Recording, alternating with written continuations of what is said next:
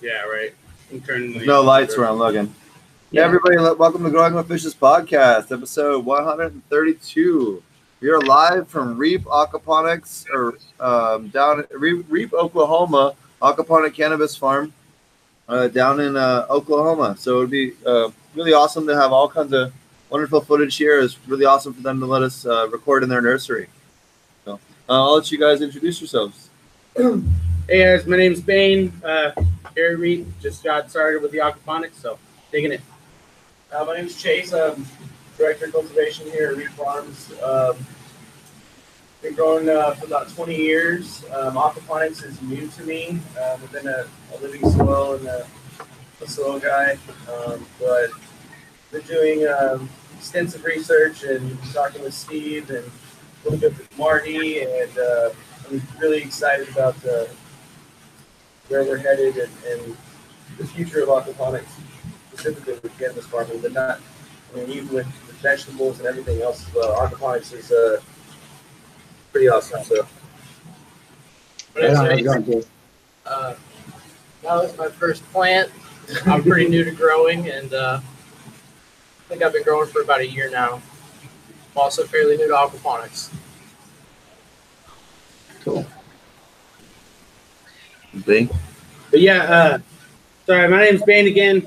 Uh, I've been doing aquaponics down in Texas, just focusing on uh, organic veggies, things of that sort, doing a bunch of lettuce, but uh, a bunch of other things as well, you know, tomatoes. We've got a bunch of raised beds going. Uh, but now we're up here, just got up in Oklahoma and excited to crack into aquaponic cannabis, really get, uh, get that honed in. So it's an exciting time up here. Nice. we're like the Wild West. We also got Marty. How's it going, guys? We got Mr. Green Jeans. Green jeans. Thanks. Really great to be here. What's up, guys? Hell yeah. And we got Roger from I Love Growing Marijuana. Hey, how y'all doing tonight, man? Glad to be here. Doing Feeling- good, Roger. I had your uh, gold leaf shirt on yesterday at the conference, man. Oh yeah. Yeah. Hold on, I had to adjust. I, I- I'm gonna not put my picture on it. That's great, man. Uh, what people think about it? But it was cool. And one or two people uh, uh, talked to me from the forum. They said they were on the forum. Have you guys ever popped? Have you ever popped any yet? Any of you guys out there? I haven't. I, I haven't been home honestly since Yeah. I got your bean. So Yeah. I don't have any, so I can't pop them. Well, I, you know, I if I could get five seconds with you, Marty, off air, I'd give it to you, man. That's fair. That's fair. all right.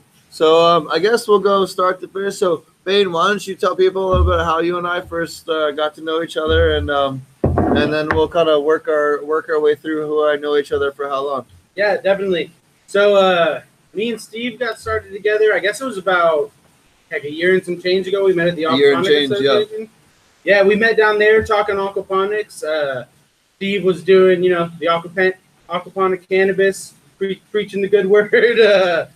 And uh, we met there, kind of hit it off. And then the next thing I heard from him, I was uh, down in Texas doing a commercial uh, aquaponic lettuce. We were organically certified, cranking out uh, heads of lettuce every week at a commercial scale, rocking aquaponics. That's where I really fell in love with it, saw that it was scalable and could really uh, work and produce commercially. And so, kind of recently, what I've been doing is pairing that up with cannabis, kind of the the talk of the town, the hot crop right now. You know, it's uh, it's doing well for a lot of people.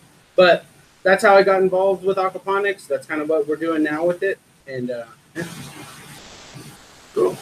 What about you, Chase? Uh, Well, how did you uh, get started with aquaponics? well, the um, I had very little experience with aquaponics until I got back down here to Oklahoma. Or cannabis? How did you get started with cannabis? Oh, well, cannabis uh, in, in general, I started. Uh, I mean, first time I tried it, I was probably 14 years old, probably.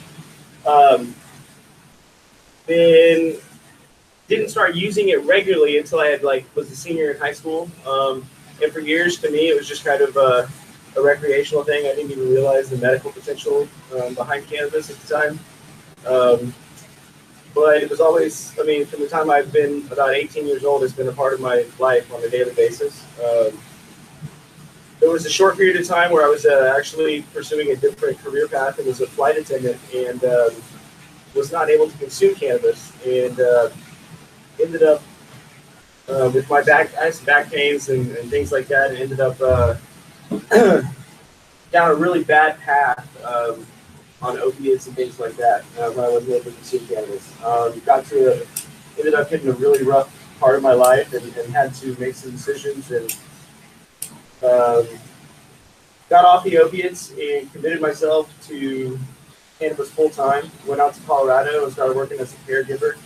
Um, got into the industry a little bit there. Um, once Oklahoma, I saw that Oklahoma was actually looking like it could pass the, the medical marijuana law. I really started thinking about coming back home if it did pass. I wasn't really sure if it was going to. Um, and then when it did, I was sitting there in Colorado and it passed. I looked at my wife and I said, "Babe, we have. I have to go home. I have to go back to get the industry." So we uh, actually packed up and, and headed home. Got back in like last September. Um, started doing a little bit of consulting. That's how I ended up meeting uh, Mason and his dad um, and getting involved with with Reed Farms. Um, I had started. They had started talking about aquaponics. I wasn't sold on it at the time. Um, in fact, I think in our first consulting meeting, I said you guys probably shouldn't do it. Uh, was the first thing I said. Uh, but Glad you did. Yeah. Just for the record, I'm super glad you Right. came around. but man, uh, started talking to him more and uh, doing some consulting for some other people down here around the state. And um, I actually started digging in and, and started researching the hardcore and, and found the Pokemonics podcast. I started talking to Mar- Marty, um, found the AP Meds videos that he does and stuff like that. Um, reached out to him on Facebook and, and was talking to Marty before I actually even uh, talked to Steve. Yep. Um, I came in contact with Steve through Bob and, and Ryder Aquaponics, who we were working with in the very beginning. Um, and I tell you what, man, I'm I'm such a believer now. I mean, I'm very excited to get this going and, and get our greenhouse facility finished, built out, and we'll get plants up there and get it going. So Awesome. What about you, buddy? Well, uh, I first got into cannabis uh, when I was like 16, when I uh, had enough money to actually go and buy it myself. And I realized that 19 now. History. so uh, I realized that shit was expensive, so I tried to grow some myself. I failed many times before I had any success at all. Um, mainly getting busted, and then uh, finally it became legal, and I got my medical card. I started growing and uh, started doing a lot of research online. I basically learned everything from this guy right here, the internet, and uh, podcasts. So it's uh, when I first got into aquaponics at Ryder Farms, uh, actually way before cannabis was legalized, I was weed eating at Ryder Farms, and I was like, "This is weird. I wonder if people have ever grown weed in that." So then I started to do a little digging, and then uh, by the before it was legal, but it, the bill was passed. We, my dad and I had already done some research and decided that we were going to do aquaponics to separate ourselves from everybody else. Awesome. yeah, cool. Yeah, that that's been something I've been trying to, to talk to people. I know Kevin Jodrey did a lot of great talks about this in Humboldt, but in Oklahoma, there, there's about you know eight to twelve different uh, aquaponic cannabis grows in the state, and I was talking to them about, hey, you guys should all band together and form like an aquaponic brand, you know, aquaponic Oklahoma proud kind of thing, and, and, and come out and separate yourself from that, you know, mass-produced uh, cannabis. Um, you can see here. Let me turn the camera a little bit. We have a whole bunch of nice moms going over here. Nice. Um, yeah, so this is just the first one. They just finished getting everything cycled. We're going to be putting a bunch of fresh moms. As you can see, Like there's some SKs up there. 600s, bunch of SK600s. They got a couple of other lights they were they were kind of playing with beforehand. Actually, why, why don't you guys give it? Tell us the different stuff that's going on here. You guys actually know. Um, Actually, hold on. Let me uh, let me let me see if I can log in with my phone, and then they can walk walk around. That's a Actually, my phone's dead, so dual-ended we'll wait on that. Phantom. That's a Double-ended phantom. one thousand. Yeah. yeah, we actually Yeah, you can see it much yellower. um, the the Spectrum King uh, SK602s. There was a there's another farm up in You can- Bartlesville. Just be Uh, mindful of the cord length. Yeah. There's another farm up in Bartlesville that um, was originally going to do some uh, light depth greenhouse stuff with the SK602, and they are shying away from that a little bit. So we got these for a pretty good deal, actually. Um, we, we, we have a, a few different lights. We wanted to go ahead and, and do some experiments. And so, um, what, what light is that on the farm, Casey? The LED on? Next slide, I think. Next light, yes. Yeah. And then Oh, one way down at the end. we have a grow Yeah. light right there, which is. What'd you What'd you do with the black dog? We got rid of it. Tell them why, because lots of people talk about black dogs a lot. Uh, it burnt our plants like immediately, and I didn't like it. It was a huge add-on to the power bill too. So That's all those fans. One light we are experimenting with, is, and I'm intrigued by it. I'd really love to know what other people's opinions and thoughts are. It's, it's based on the, the Helio Spectrum, the, the tunable Spectrum LEDs. Um, it's called Growflux. They're a newer company, uh, but you're able to tune the, the spectrum from far blue to far red. Uh, you can create custom spectrums um, and build, you know, build the spectrum that you want. I've been speaking with their director of business development a lot, um, and he's been telling me they're coming out with a, a sensor suite in the next couple of months with uh, CO2 sensors and some different sensors that will communicate for like indoor grows that will communicate with your environmental equipment. Um, so I was really intrigued by that. Um, they're also right about the same price as a as a Spectrum King. They claim that you're able to speed up harvest times by up to 10 days and increase terpene profiles by 4 to 6% or so. By adjusting the spectrum. or is that- Spectrum from far blue to far red. Well, you know the what? We'll be able to run it side by side because know. we have Yeah, this awesome yeah. spot, and we I'm can see if people are full of shit or not. Yeah. That's a, that's what I like about this. always a pleasure. We got next light. We got favorite one, part. two, three, four, five different SK600s, uh, and then we got the Grow Flux. So we'll we'll do definitely do some video content on some side by sides, so you guys can actually you know learn from yourselves and. and and all, all of them are plumb the same. It's all from the same fish tanks. In fact, I'll show you guys the fish tanks here. The fish tanks in this nursery are set up over there. And you can see the filtration tanks on the outer out, outside. Oh, sorry. There we go. You got the filtration on the outside there, and the uh, you know radial flow filter, and then it runs out to your sump, uh, which is just outside the building, and then it goes over to the grow beds.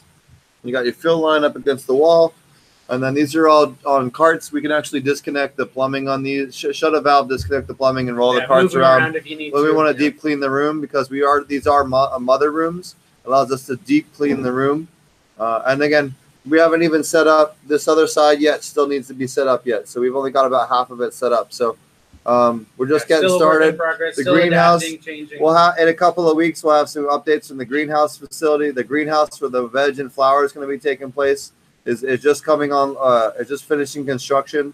Uh, we'll have stuff there but this is where we're going to just get everything cycled and um, getting the mothers and uh, we're trying to figure out what genetics really like cannabis or aquaponics and um, you know what what we're going to go use going forward that you know what phenome varieties uh, really excel with our current setup and all that stuff yeah, the name of the- the how about right now, especially with this room, is definitely experimentation, figuring out what works, and what You know, yeah, going forward R&D. with that. Yeah, yeah, R and D.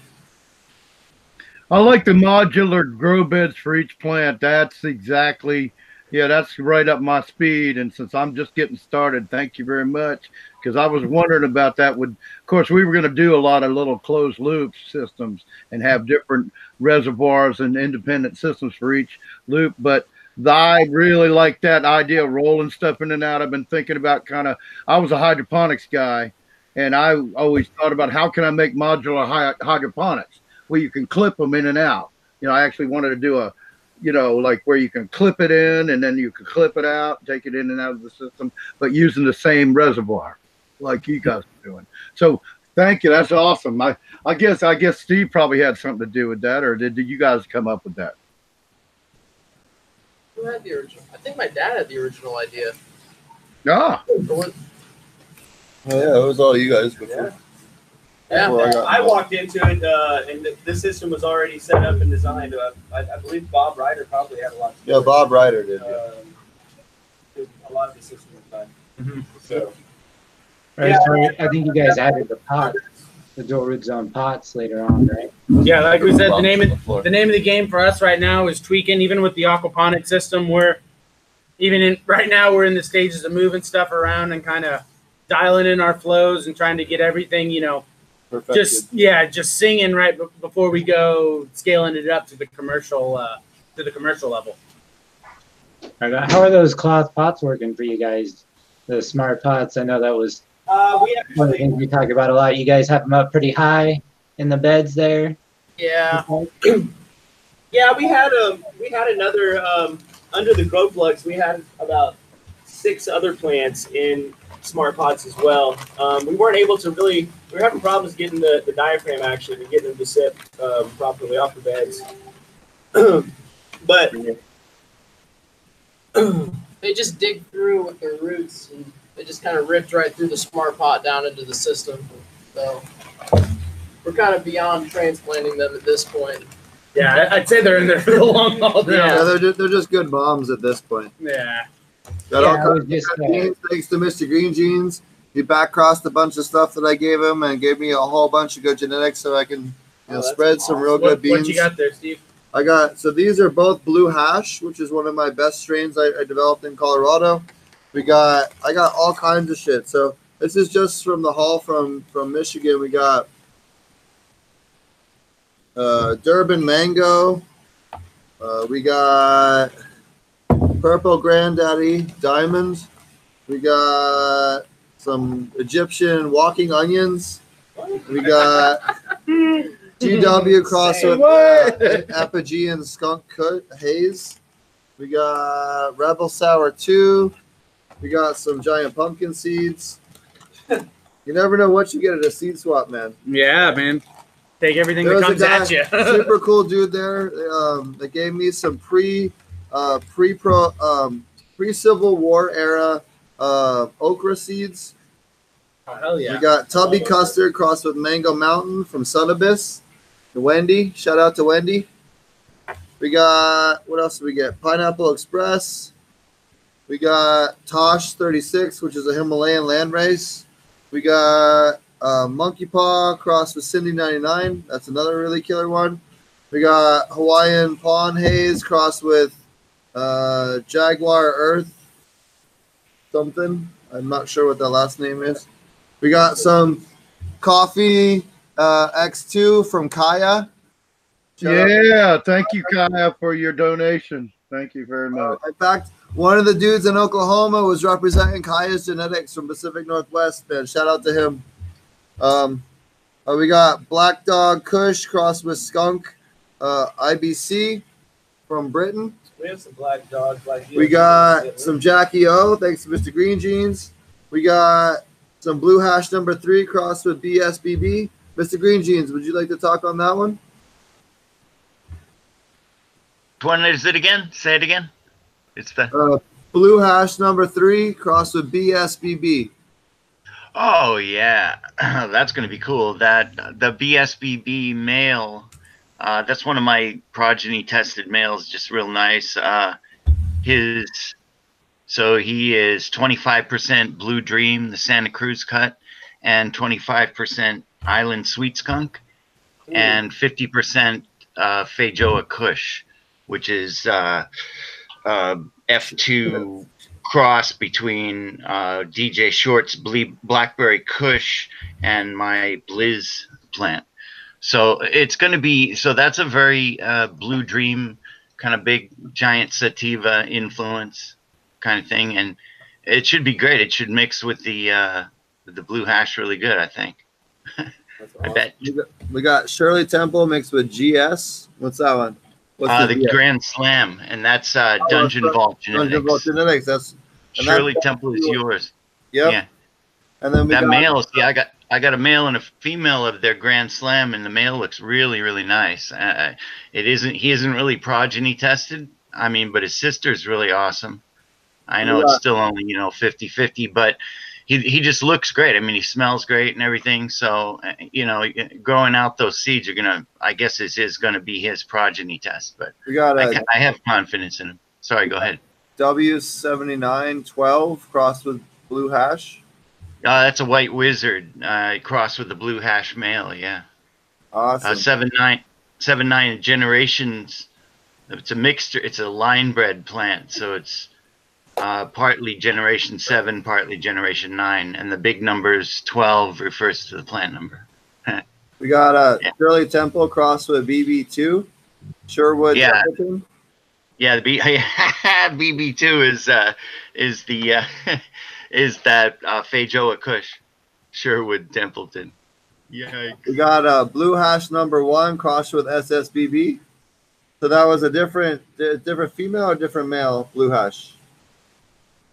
Uh, say it again. It's the It's a, a Blue Hash one male. You had two good males, right? One and three. no, no, no. The blue hash. I have the two females and only one male. There were Oh, actually sorry. three females. The ratio of the blue hash was again was three females to one male, and uh, I I rogued out one of the females who was actually kind of nice, but I she just wasn't of the type. So That would which another one is breed. Blue Hash One, Mr. Green Jeans? Which one is Blue Hash One? The male or the female? Blue hash one's a female, and three is a female. Uh, Male doesn't. He would have been number four, but I didn't really give him a number. He's just a male. Then we got SWAT F2, which is SWAT's the strain I gave you. Yeah. Uh, we got uh, BLZ crossed with Blue uh, Blizzard crossed with Blue Hash.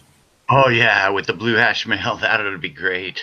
I would jump on those seeds right away. We got That's gonna be Brandywine fun. crossed with we got Brandywine crossed with Wizard Eight. Uh, white Yeah, wine. white was right. Oh yeah, that should be good. Yeah, uh, because that's like a Lord of the Rings cross right there. White Wizard, Brandywine Bridge. Who knows what? yeah, I like the sound of that a lot. And then uh. I think I got one or two more left from you. Hold on. We got the Shirley Temple one crossed with the BSBB. Yeah, that's just you know just a bigger sativa. That male, like I said, is a big giant sativa probably. A really nice blue dream influences and stuff, and plus it has a little bit of that island sweet skunk, which we all love. I got some original skunk. I got some the Barb CBD. I got some Cherry Thunder, which is Alaskan Thunderfuck. Uranus Uranus cut crossed with Creed's Kush from Kinetic Genetics. We got uh, Rising Moon Genetics. Uh, got me some Black Fat Goji uh, F2. We got uh, Durban Sunshine. We got Durban Gorilla Glue number four. We got Land Race uh, African Durban Poison. We got Espresso Cheetah uh, Wild Thai, so some Land Race Thai. We got some um, Klamath Call, uh, Klamath Falls Kush. You know, shout out Northern uh, Northern California. We got Raspberry Kush crossed with Primo Verde. That's some good shit right there. Uh, and then we got some Jamaican Blue Mountain crossed with Jamaican Orange Hill. That sounds lovely. And then we got, and that's from like a really, really famous seed hunt. Then we got Presonic 99 crossed with uh, Ogre Kush. Very nice. And then we got, hold on, there's probably some more shit that I didn't pull out. But, oh, there is, there's one left. The last. So- So we got uh, Thera crossed with Skunk 1A crossed with IBC. So, and that's just from the, the seed swap we did up in, uh, where the fuck was I? Michigan. I haven't been home in so goddamn long. So yeah, that we're gonna be growing some of that stuff down here in Oklahoma, and uh, yeah, big shout out to Mr. Green Jeans for helping back cross a bunch of stuff and making them available to other growers, allowing uh, me to get you know get my genetics out in a way that I don't have time. I travel too much, but he can uh, help you you know get these genetics out to you guys, and uh, you know I really I really appreciate all the work that he does. It's nothing for you, Steve. You deserve it. Well, yeah, you know, it's hard. A lot of people have a hard time finding a lot of these genetics. It's nice to be able to help get them out and, uh, you know, preserve them in a way that, that that's, that's awesome. So, um, what kind of, uh, so tell us about what you guys' uh, uh, experiences have been so far working with aquaponics. Well, like you said, kind of on the topic of genetics, I know you can speak a whole lot more to the genetics we're running here at this particular operation, but um, we've been just trying. Correct me if I'm wrong, but kind of throwing it at the board and seeing what sticks in far as far as aquaponics go, seeing what works the best and how we can kind of fine tune that here. Yeah, this, this cherry limeade plant, Mason can, can tell us I mean, more of the story on, on where that came from. Um, we have no idea really what the, it's a bag seed. Um, I think We got a couple he got- bag seeds floating around, I He think. got one seed out of like, what, 10 pounds or something? Yeah, ten pounds. Ten pounds. So we, we don't really, uh, he's got, he does have a plant flowering right now up in his, uh, in a small tent uh, under a quantum board. Is that right? Yeah, 95 watts. Very minimal setup. And it's performing really well. Yeah. Um, so Uh, there's about lots of promise there. We have a moderator on our forum at I Love Growing Marijuana, and he specializes in quantum boards, and he's helped out a lot of the growers on the forum, and you know, so yeah, that's a pretty interesting setup. But I mean, you got Spectrum King up there, so that's great. But I just wanted to throw out uh, to DVRN, you know, do a great job helping everybody on the forum, and it's nice that you mentioned that you tried the quantum board at one time, and it does a decent job. That was that's why I chimed in because you mentioned it does a decent job. Yeah, I mean, and, so truth be told, and when I walked into all this, um, that all this was really pretty much set up. Um, and again, I, I've really come on board with the aquaponics over the last six months or so. Um, I was a soil guy, so I we, we do have another room um, full of uh, plants that are in living soil containers right now. Um, we're doing a lot of work trying to get prepared for when our greenhouse uh, build out is done, that we can kind of move everything up there and be be as far ahead as possible so that we can start flowering as quick as possible. So we have been working on on getting some cuts. We have a pre ninety eight Bubba Kush um, over there that we're really uh, going to start hard and heavy with. I- Yeah, I'm excited to see what he what his uh, cherry limeade turns out um, because it's looking like it could be a pretty promising strain in the aquaponics system. Um, I have some moms of um, Durango Blues from La Plata Labs um, going over there. Um, we've got a couple of phenos we're, we're working right now to see. We're going to run those. Uh, we got White Widow going in the beds right now, as well as Cherry Limeade. That's what those tall mothers are over there. Um, I started growing in soil. Uh, correct me if I'm wrong. I was like midway through an auto grow when you came into the picture, correct? Uh, was I starting flower yet? I don't remember. I smoked too much weed. Yeah, there were there were plants already. Okay, so I was uh, I was growing in soil uh, using advanced nutrients and a bunch of other bottled stuff like that. And um, so far, I find the aquaponics to actually be a lot more forgiving than that and hydroponics. Um, mainly because you don't have to water it every day or every other day or whatever. And find the fish do all the work for you, do all the feeding. But yeah, the um, what I was really just saying was that we, we do have uh, some other strains going in the room. We have some phenotypes or some pheno hunts going on. Uh, there's some DJ Short Blueberry, Grandmaster Tahoe. Um, we have some Head Stash Gardens um, stuff going. Um, Red Bud Bubba Kush. Um, and some other things. So we don't we don't really know what's going to work out, what's going to play out. I know that we're going to focus initially with uh, the pre ninety eight Bubba Kush, um, Durango Blues, and as long as the, the Cherry Limeade continues to play out, we'll, we'll be running that as well. Start. So Um, I just picked up some Afgoo Berry F3 today at the OK Cannabis Expo. I was pretty excited about that. Who was Vagabond. Vagabond? Vagabond's good homie. Shout out to Pacific Northwest Roots. Does a lot of his beans through through Vagabond. We'll get Vagabond on the show. He's gonna come on and talk about his genetics. Actually, got his info today. We're gonna get him scheduled off. Let me talk about the, the stuff that he breeds as well. He drove all the way out here from Oregon. Him and the guy from uh, from MPK uh, University are the only two people I've seen in Oregon that I've seen out at the other shows. But it's nice to see that like you know, a couple of good people still out here supporting good education for these guys just getting started. Oh, rumor has it people are busy looking for shit in Oregon at the moment. I keep hearing all these rumors about Going rate. Dry. the average price per pound right now in Oklahoma is around eighteen hundred dollars a pound.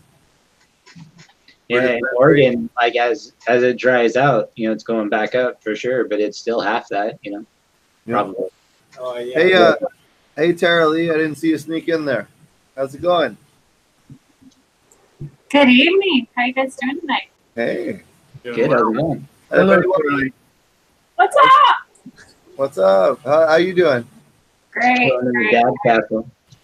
Having a dab, having a dab or two. Hope everybody's having a good puff tonight. Hopefully everybody's getting elevated. What are we all puffing on tonight? I don't know whatever this is, some local concentrate, but we have we have Shaved ice and Shaved ice. blackberry. and blackberry. Sounds, There's also some banana split. oops, sounds We got some uh, great combo how are you? How are you doing? I haven't seen you since uh, California. I know, huh? How are you? Doing well. Glad, glad to see to all you. those dabs in the room, huh? absolutely, absolutely.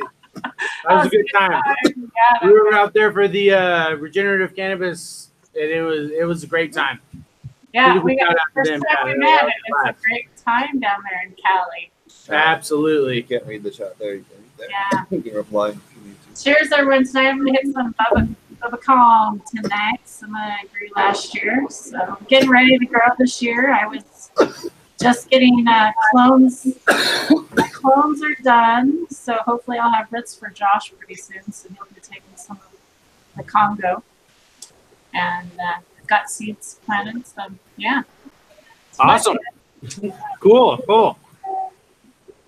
So love to see your guys' facility. That's awesome. Cool. Yeah, it's it's been a blast. If anybody's any has any questions for uh, any more, you know, commercial aquaponic cannabis growers, let them know. Uh, these guys are all living the dream. So if you guys have any questions, uh, you know, let them know. How many plants are you gonna get have in there eventually? Are you hoping like what's So the so the, the the capacity for the production facility they're doing is around 2,700 plants, and it's uh, three uh, 96 by 21 bays, light depth, and that'll be at any one time. That'll be the maximum capacity. We'll probably run around 2,500 because we'll always have a few bays, you know, a few spots that we're switching plants on and out on a given day. Yeah. So you know, it'll be rare that we have 100% capacity. Yeah, It'll be a about little room for R and D along the About way. you ninety-seven percent, yeah. Yeah. We'll save a few beds for some experimental stuff. Always gotta be external. So uh, yeah, let's see what questions we got from chat here. very nice. So are you gonna be how what kind of fish? Do you know? We've got some koi and a little bit of large goldfish mixed in with them, and then some tilapia in the other tank. One bluegill. specific Yeah, and one, and one stray bluegill. He's in there. Bluegill story. Dude, he's in there fighting for it. Yeah. Now, is there, di- is there different type of tilapia or is there only one type of tilapia? There's just one type. I'm not sure what kind it is. Why was I it's thinking Gray of like- fish it looks and like has an brown strap. Ooh, look at some flower. What What you you got got there, there, Roger? Roger? I think it's Agent Orange because I'm still going through our catalog at ILGM. So I got all those older school strains, not vintage necessarily, but get an easier Cool. to chat. if you can about yeah, I wanted to shout out to uh, to uh, to Wendy, thank you, and Steve and uh, uh, Pete and uh, Kaya and uh, the other two or three people I can't remember, and I feel terrible about it that that gifted me uh, genetics at the uh, Grow Green MI conference in Michigan. And uh, thank you, you know, for Steve for starting this podcast and uh, and uh, and uh, and uh, Josh and Leighton for putting together incredible team of people. But so I had to give a quick shout. I've been waiting, uh, you know, because it's been such a nice conversation seeing you in your uh, grow facility there. You know, I, I wish you all the luck. Um, Tessa, Thanks. yeah, this is, some, this is either. I think this is Agent Orange. I, I kind of got screwed up at the end. I had some weird shit going on, so I kind of harvested and didn't document as well as I should. But it was kind of like, well, it's mine. I'm going to use it. I really don't care what uh, you know. I don't necessarily have to label it, but I had some blue dream, some blue dream, some Agent Orange, Orange Bud, uh, Strawberry Kush, uh, which is one of my favorites still, man. That's it. At least the strain that I got, you know. Um, and uh, but you guys got some great stuff there. I tell you what. Um, Thank you. Steve just laid some stuff on the table there. Blah, blah. you got, And we're, ex- we're excited. We're and. Mr. Green Jeans, some of those, yeah, I like. I like. See, I hope y'all put that one aside when he said, "That's the one I'd jump on right now." You know, I'm definitely excited about some of those Mr. Green jeans. yeah, yeah. You just pulled Yeah. for sure. But yeah, I give it back to y'all, man. Thank you t- uh, for asking me, Tessa. Thanks. Uh, so let's see what other what other questions you guys have in chat for for. So for how, the how often are you going to be turning over plants? What is your what's your protocol? Do you think it's Well, be? it's a flow we're gonna have to find. Um, you know, we're, we're our plan is to to try to to find um, a few different strains that work that we can rotate in and out, um, and then even change that up every you know every couple of months as well, um, depending on how stocked we can keep our our mom room and everything else. Um, Definitely do some some OG Kush, some Blue Dream. Oh, You know, a couple of the you know classic stuff. AK that Bubba Kush, that Bubba Kush Bubba is gonna be dynamite. We've Yeah. got we've got some blue dream plants coming up right now that we can start Yeah. planting. Yeah. soon. I've got some. You guys here. What's this one? This one's great. That's That's the cherry cherry limeade. limeade. Yeah, cherry limeade. Definitely doing some of that one. This this plant is She's really rocking. awesome. Yeah. super kick ass. Um, you know, uh, we basically we'll go ab- do a bunch of phenome hunting in the aquaponics. About four percent of stuff just hates aquaponics, but about four percent of stuff hates any grow method you do. yeah. So sure. um, it, it doesn't. You'll have some haters no matter what. yeah, you, you could take that pheno, you could take that cut and plant it in soil, aquaponics, hydroponics, and and, and uh, aeroponics, and it's going to grow really kick ass in one of the four. But Yeah. it's not. It's going to dislike one of the five. Well, Yeah. One of the four. You know. More specifically, that cherry limeade, um, that strain, um, started out in aquaponics. It was pulled out of aquaponics and was just left in the soil container, and it started hating life and got moved back into the system and has now turned into that A monstrosity back there. That That's Yeah, one so- plant behind us, by the way. That's not. That's all, not. all of that's, this is one. That's one base. yeah, the You know, trunk let me, of that thing is. Yeah, I got that. Yeah. hold on. Yeah. It started on my Let me uh. Yeah, yeah, power right. supplies and then log in. Yeah. Kind of Give me a neat. second. I'll log in on my phone and we'll be able to walk, do a little walk around. Yeah. Oh, you got it charged. Cool. Cool. I got a I got a, a travel battery. You have to have these when you do conventions and shit. Speaking of batteries, we'll. T- I really wish the, the internet doesn't work out there. on the- Go out there. well, Tessa, what, what's up? What, so, what you been? What, any other questions in chat? so are Yeah. you going to be are you going to be processing any of your own product? Oh, so yeah. Yeah, yeah, that- that's, in the, that's in the works, definitely. We have a whole other facility for that.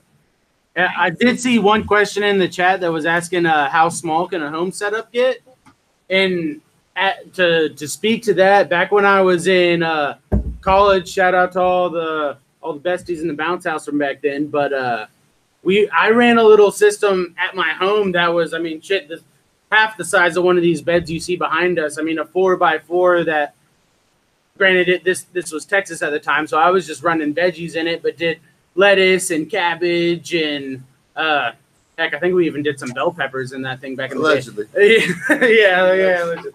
allegedly, there was there was some dynamite bell peppers in it.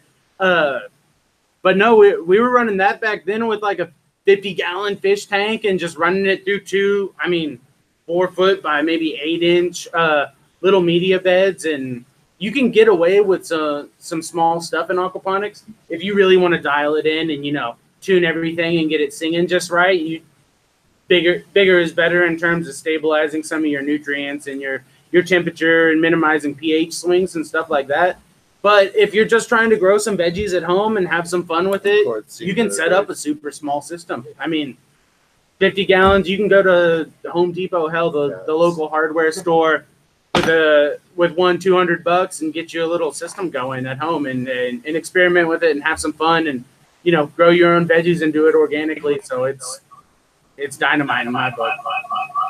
Oh, nice. It's working. I'll go out on that one. Down there. Sound works. Mic check done.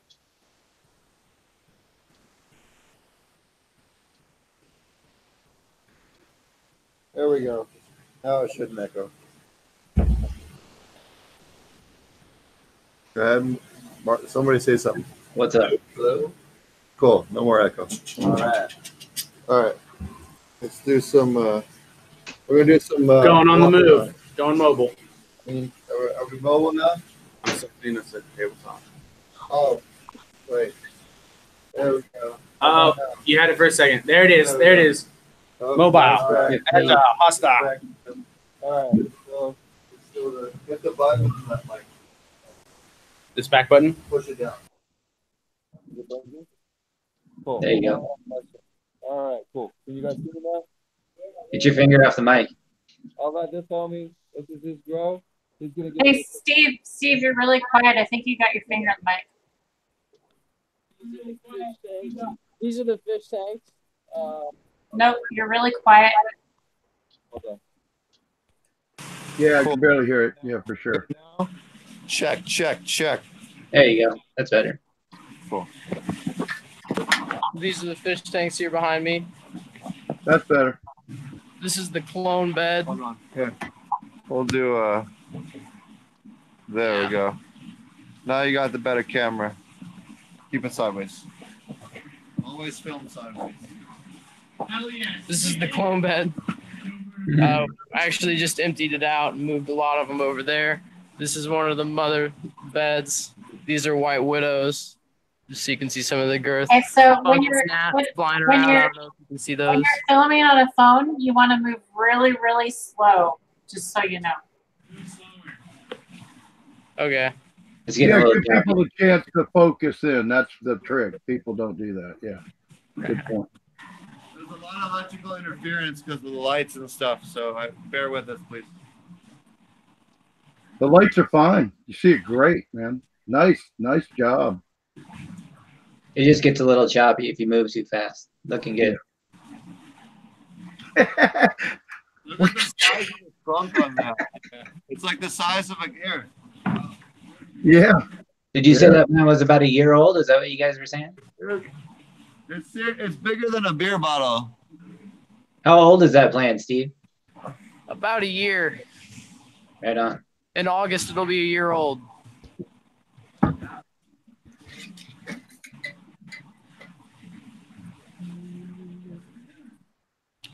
Here's a clone off of it. These are all just various phenos filling up room. See, a lot of these are mainlined. Like, check this one out. Great example of some mainlining.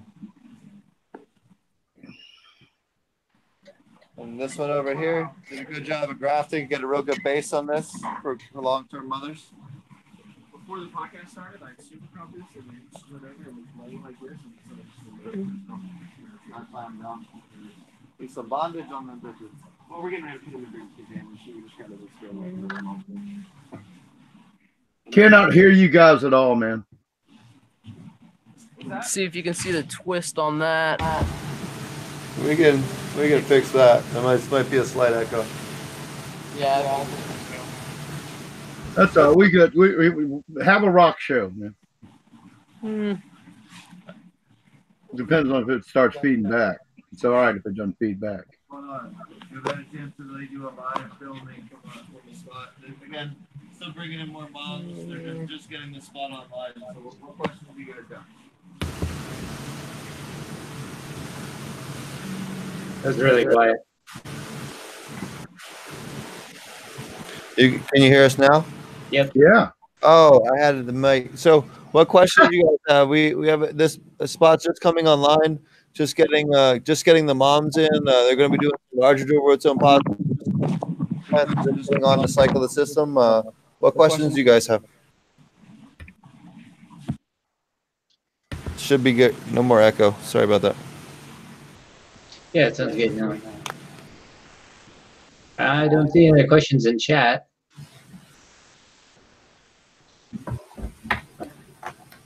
Yeah, I'm not seeing it anymore. How many um, plants did you guys decide to run um, in flower? Do you think per table? I think we are talking about maybe doing more than one per bed. Or, So so the, and the actual production space, they'll be all 12 by 3 or 12 by 4 beds. It'll be a lot bigger than this. This is just for the nursery.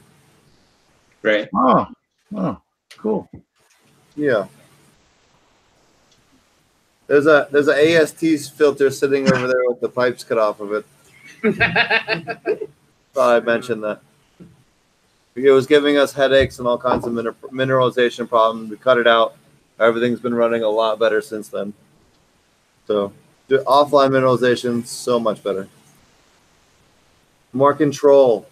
That's Yeah, the what you don't have with inline, and it causes problems. This is cannabis. I need control. I need predictability. If I'm going to do this for commercial production, and you simply do not get that with these AST filters and this other, you know, cockamamie stuff that some of the other aqua people, aquaponic people push.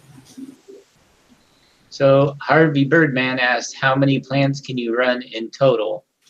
So I'm not sure if he's talking about like a legal plant count or if he's talking about, you know, uh, Yeah, what are the legal restrictions at the moment? Legally, you can grow as many plants as you want here. There's there's no It's canopy commercial limit. license. Sky's the limit. No Oh, by the way, full vertical is ten thousand dollars. So for all you frustrated uh, California people, think about that for a minute. All right, wait, wait, wait. Back to the, what was that? again? So you get a dispensary, Maybe a I wanna processing make a facility license, and a cultivation license for ten thousand dollars. 2500 bucks a pot. I mean, even just knowing how much it would cost, Californians would be like, what? you know, like they can't even get a dollar amount. Well, even Colorado, Colorado was, you know, like that hundreds of thousands of Oh, dollars yeah, to get everything. We we explored. Um, well, we were up there. We explored that opportunity. It was it was insane to get into the market. We were late though. Oh yeah, well, you know, by the time you really can do the research, you're late, right? But you're there. You're there before a lot of other people are there, and there's a man sitting next to you that, uh, well, yeah, has got a few success stories under his belt. So, There's a thing or two. or three, or four, or five. Do you, do you think that regulation will be coming down the pipe in terms of that we'll be cutting back on licensing or making it more expensive or I mean, you kind of got to assume that that's going to happen. The the Unity bill takes effect uh, in August, and there are some some more a few more regulations coming, but it's still compared to any other program in the country, is still very Open. very Liberal. open and very liberal. Um, which growing up here and being, you know, in in Oklahoman, that's it, it.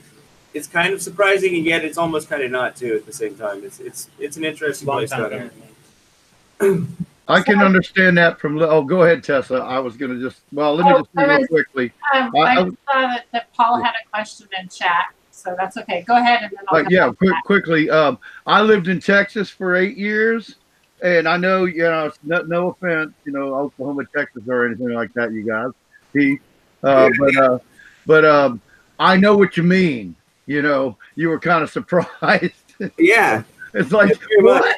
And I, I'm- as a Texan, I was surprised our neighbors came around. Yeah, I was pleasantly so, but I was surprised. yeah. I think Texas is going to be one of the last states to come around. To be honest, Yeah, My like, Texas. Yeah. Um, but it's um, it's really cool to see what Oklahoma's doing because it's kind of like um, let us let us have our weed. Government, stay the hell out of it. And you know what? We're gonna we're gonna have our guns too. So just leave us alone. Hell yeah. That's American, totally American. Exactly. Doesn't get much better than that. I was surprised Texas wasn't jealous and like passed something just to keep up with you. But I, yeah, I hear that. you know what I mean? It's a competition thing between you know. Yeah. That's what I'm trying to get at. I can't believe I said, "Wow, Texas might legalize now," despite everybody believing they'll be the last. I also believe you, but they would probably be like Carolina. It's going to be like the last frickin' state. Uh, you know, even though everybody's making tons of money, they're going to be the last ones to do it. They are either the first or the last. First in the Civil War, last in the Revolutionary War. You know, last in education. Um, you know. Can I Ooh. can I come back to the question that we had in chat? Oh yeah, Yeah, sorry, we're having fun. I'm So, sorry, I uh, apologize. I'm gonna shut So up now. Paul, Paul in chat had a question. Of, he said, "Cool tables, and where did you source those? Any idea?" Yeah, we built them. is- we're having a hard time hearing here. It's kind of hard because the, the the pumps and stuff in the background. So I apologize. But yeah, they built those uh, those tables. Actually, they they dismantled some some shelving racks and Yeah, those strapped what, some pallet cast- shelves they look like. Yeah. and strapped some caster wheels on them and um, They're just- dynamite. and just mounted these uh, these beds on it. T- truth be told, to be honest, um, going back and if we had to redesign the system, we'd probably do it differently and use beds half the size, like maybe four by four beds, Not quite and cheap. and not run them. Um, we'd run them perpendicular the way that they're at, they are now. Uh, we would turn them and run them long ways along the wall so that we could get to the Just plants for- and, and work yeah, on them better. access. We've, uh, Oh we've- yeah, that would make more sense, huh? So they Yeah. were narrow. Yeah. Yeah, we've done multiple experiments in here and uh, and had a lot of these beds full at one time or another, and it makes it really hard to get in between them at times. With the media, we, we just actually made a change. The, the media beds they had um, them really full to the top almost, and we just came in and removed like half of the rock media out of those, so the, the beds will be easier to move now. But So they still bow out, so it's hard to get between them.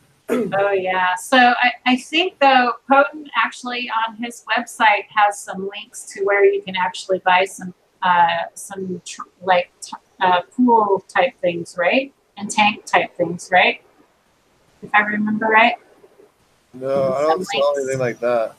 Well, I was thinking you had some some places where you had recommended where to purchase some of that stuff or something. Well, the, the, the stuff they have here is works really well. It's just they have to, if they really need to get in and work on them Orientation. now, then they just have to move the beds out, which is a little bit of a pain in the ass. Yeah, I mean, it, it, we're still able to make it work. Just in, in hindsight, which 2020 is hind- I mean, hindsight's Yeah. 2020, right? So we would we would do it differently in that aspect if we were able to go back and. Yeah, just in terms of floor plan. Or what about the like the green the beds part on top? You're talking about the part they built was the the support of them, and then they Um, mounted the I bed. have- here, I'll try to show you here. Uh, Do you want me to go mobile again? I think he's asking about the beds specifically. Oh, Hey, the beds. Those are. I'm not sure what those are. They're four by eight. Uh, plastic. I'm not sure what brand. Yeah, I mean, but the stands on wheels. That's how they're constructed. Hold on a They're just yeah, I just love that, man. I freaking love that. yeah, oriented. About half. Yeah, Daily, ninety degrees off. Yeah. Friday, the report. Dude. You know, I tell you what, there's a lot of carts like that. You you know, for people out there, I've got an idea because I worked at medical university when I was younger. But they have medical supply companies, and they have all kinds of freaking carts that are heavy wheeled like that, so they oh, never Oh. jump over. So yeah, I could see. Ooh, I got some ideas now, Bubba. There you go. I'm telling you what. Yeah. Yeah, it's nice to be able to move them around. You know. Yep, and they got big wheels too, so it's not going to be like they're going to break down and the corner's going to fall off and dump on you, and you got you spill water on the floor and you know all that crap. But you got those are nice, and but it just gives me an idea. I just thought, oh, there's a lot of medical carts like that that you could probably Yeah. So, so I saw Paul asked uh, that the sumps are under the tables. They're actually just outside the building. We have it plumbed so it runs outside to a, a larger tank to catch the overflow from the beds before it's pumped back into the fish tanks. Very nice. So that we tank is have actually located outside, just outside. It, you know, buried under the ground, lower than the beds. So it all gravity feeds to that and then pumps back to the top of the system. So, if you want to talk, yeah. that phone to the speaker. When you're not. That's called a professional setup, by the way. Yeah, we're we're liking it, and like we said earlier, we're still kind of tweaking things every day. Uh, you know, there's another thing that can be, you know, just ever so slightly optimized to kind of give us more of what we're looking for. So it's definitely a learning experience as you go. So are you guys forgetting- doing Oh, sorry, Marty. Go, Bubba. are you guys doing one siphon per bed? Uh, yeah, currently that that's how they're set up. They just have the one inlet and one outlet. You can use a one inch siphon up to um, like a four by twelve is about as big as you want to go to rely on it without really Passing getting that much volume. without, without without really having to fuck with stuff. Right. And so you guys were just talking about that if you had smaller tables, like four by four tables, you'd be able to cut down on the water volume and, uh, um, you know, make it easier to move around. Yeah, I think the biggest thing would be easier to move around and kind of handle. You know, at that point. Yeah, those are. I mean, they're probably still really heavy. Yeah, it's it's just a little bit of a reach, and you know when you're doing it all day, it's killer on the back, and nobody wants that. Yeah, I think it would it definitely be more flexible, and, and on top of that, you know, y- y- like I was saying, you have less media, less water volume that you have to move in order to get your your siphon action. Um, so I definitely think that uh, you know that you would be on the right track with the the four by four beds. It, Yeah. it would just be good all, all the way around. Like it would be lighter, easier to move. Probably wouldn't bow out the sides as much. Uh, easier to get around. You know, there's so many benefits to it. I think you're on the right track there. Yeah, I well, like those big ones though. They're cool. You know this how this is Yeah. plumbed? This is how it's. In case y'all can't see that, you guys can see how it's plumbed now. From the bell siphon across on the carts over to this here. So they could just pop that out. That's not that's not glued. It's just sitting in there with a short nipple on it. Compression fitting. Beds real quickly if we need to. And because it's a large pipe, it's not a problem for drainage. Cool, man. Yeah. Would you guys be able, if you wanted to? I, I think what you just said is that you can. Um, can you pop that off so that you can put a cap on it? You said you had a nipple on there. Like so, Uh, if you wanted to on pull which out part? The drain outlet? Yeah, so if you wanted to like disconnect one bed, Yeah, that could, that could lift right out of that uh, that Right. pipe you saw there that runs outside. That actually runs straight to the sump tank. But yeah, Yeah. you could you could lift that out of there and cap it, or you could put a butterfly valve on there and restrict flow if you really Right. wanted. to. We don't we don't have that going in this system right now, but Right. if it suited your fancy, you could do it. Cool. I wanted to say for moving them around because I'm always thinking of stuff. Yeah, we're moving around. You could fabricate some kind of a handle that you might be able to put on each if you wanted to move them around. You know where you yeah, that's a good idea. attach it, attach it, and unattach it on each individual table, and then roll it around. Just figure out some way, even if it was just nothing more than a couple of uh of pipes that you had tack welded on there, and then you could put a handle in there and and put a little seat, uh, push it through to where you have a couple of pins, and you could pull it out with a handle. It would make it easier on your back for you guys with those back concerns out there. You you young guys with those back concerns. Think Yeah. about it now, though. Yeah. Yeah, it's only one of those around no, here. yeah, actually, you're, you're young too. I'm, I'm I'll be 40 I got in that December, back though. Well, I'm 62, and I pretended it didn't matter I because I was a I was a bear my whole life about that stuff. And then now I'm 62, and I wish I would have thought about taking care of my back. Hey, aquaponics will save your back because you don't have to bend over and weed all the time. So That's good. Yeah. and you don't have to tote water like hydroponics either. Yeah. Well, for Yeah. small grows, anyway. Yeah. Very nice setup, fellas. I'm really happy and stoked. Uh, was that you guys in the picture yesterday or today with uh, Steve on Instagram? No, at least not me. No. Last question. Were you No. on a picture on Instagram with Steve earlier? With No, somebody that was with a that was at a different farm. Oh, yeah. No. You can't ever keep track of Steve. You'd have to put a damn tracker That was on. with Vertica down in uh, southeastern Amended Oklahoma. That one. What? Oh, yeah. Yeah, we're uh, we're gonna be working on. Um, we we talked with a, another at the expo today. I talked with another uh, aquaponics farm down in southeast Oklahoma, and we're we're definitely gonna get together and start working on creating that that Oklahoma aquaponics alliance. Uh, he actually messaged me on Facebook earlier uh, during the podcast, and he wants to to get together and talk about it. So Oh yeah, that's pretty exciting. yeah, we're excited for that. Yeah, strength in numbers, and you can create some of your own regulations. Yeah, Yeah. absolutely.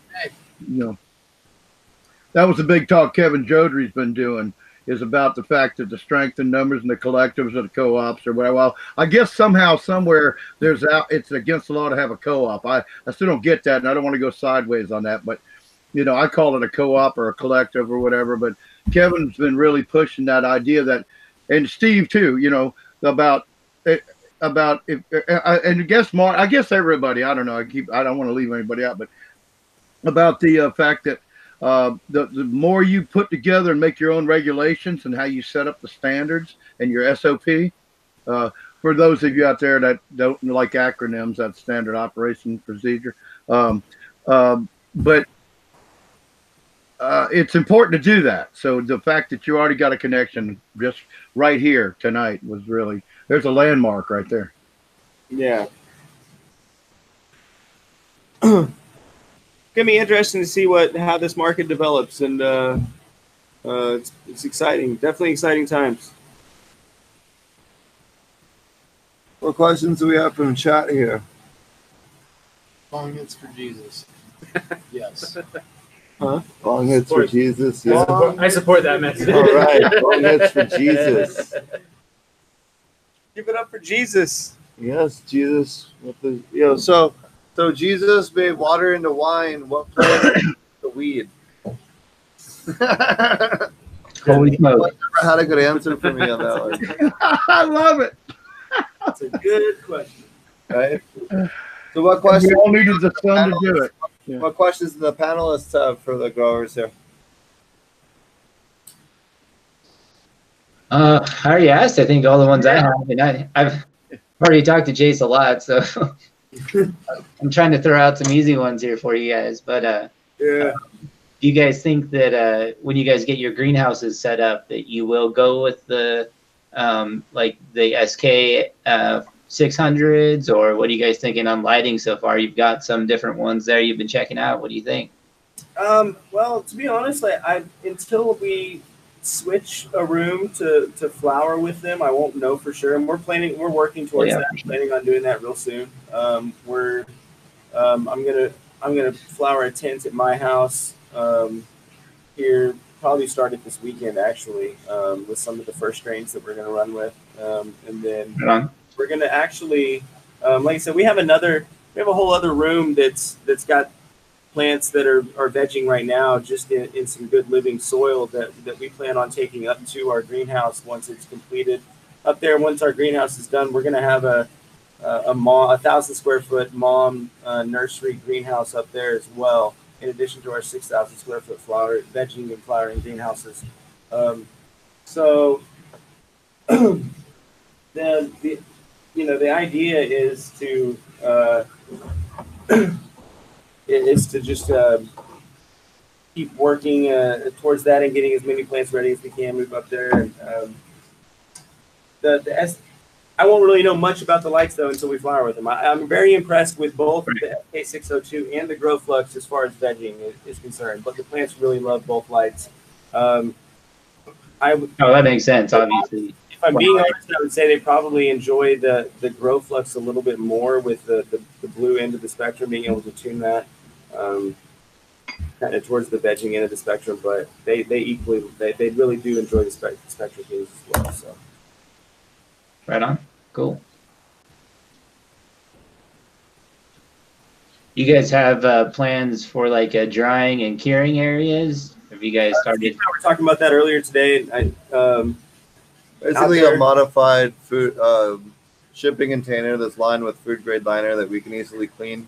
With a, uh, a AC and dehumidifier works really well. Keep them at 35, de- uh, 55 degrees, 35% humidity. Works really well. Cool. You just run it on a line it with uh, Durascrim, jack up one side just you know maybe two inches from the other end, so that when you when you when you deep clean the place, you, the water runs right out the end, and uh, you don't have to worry about much.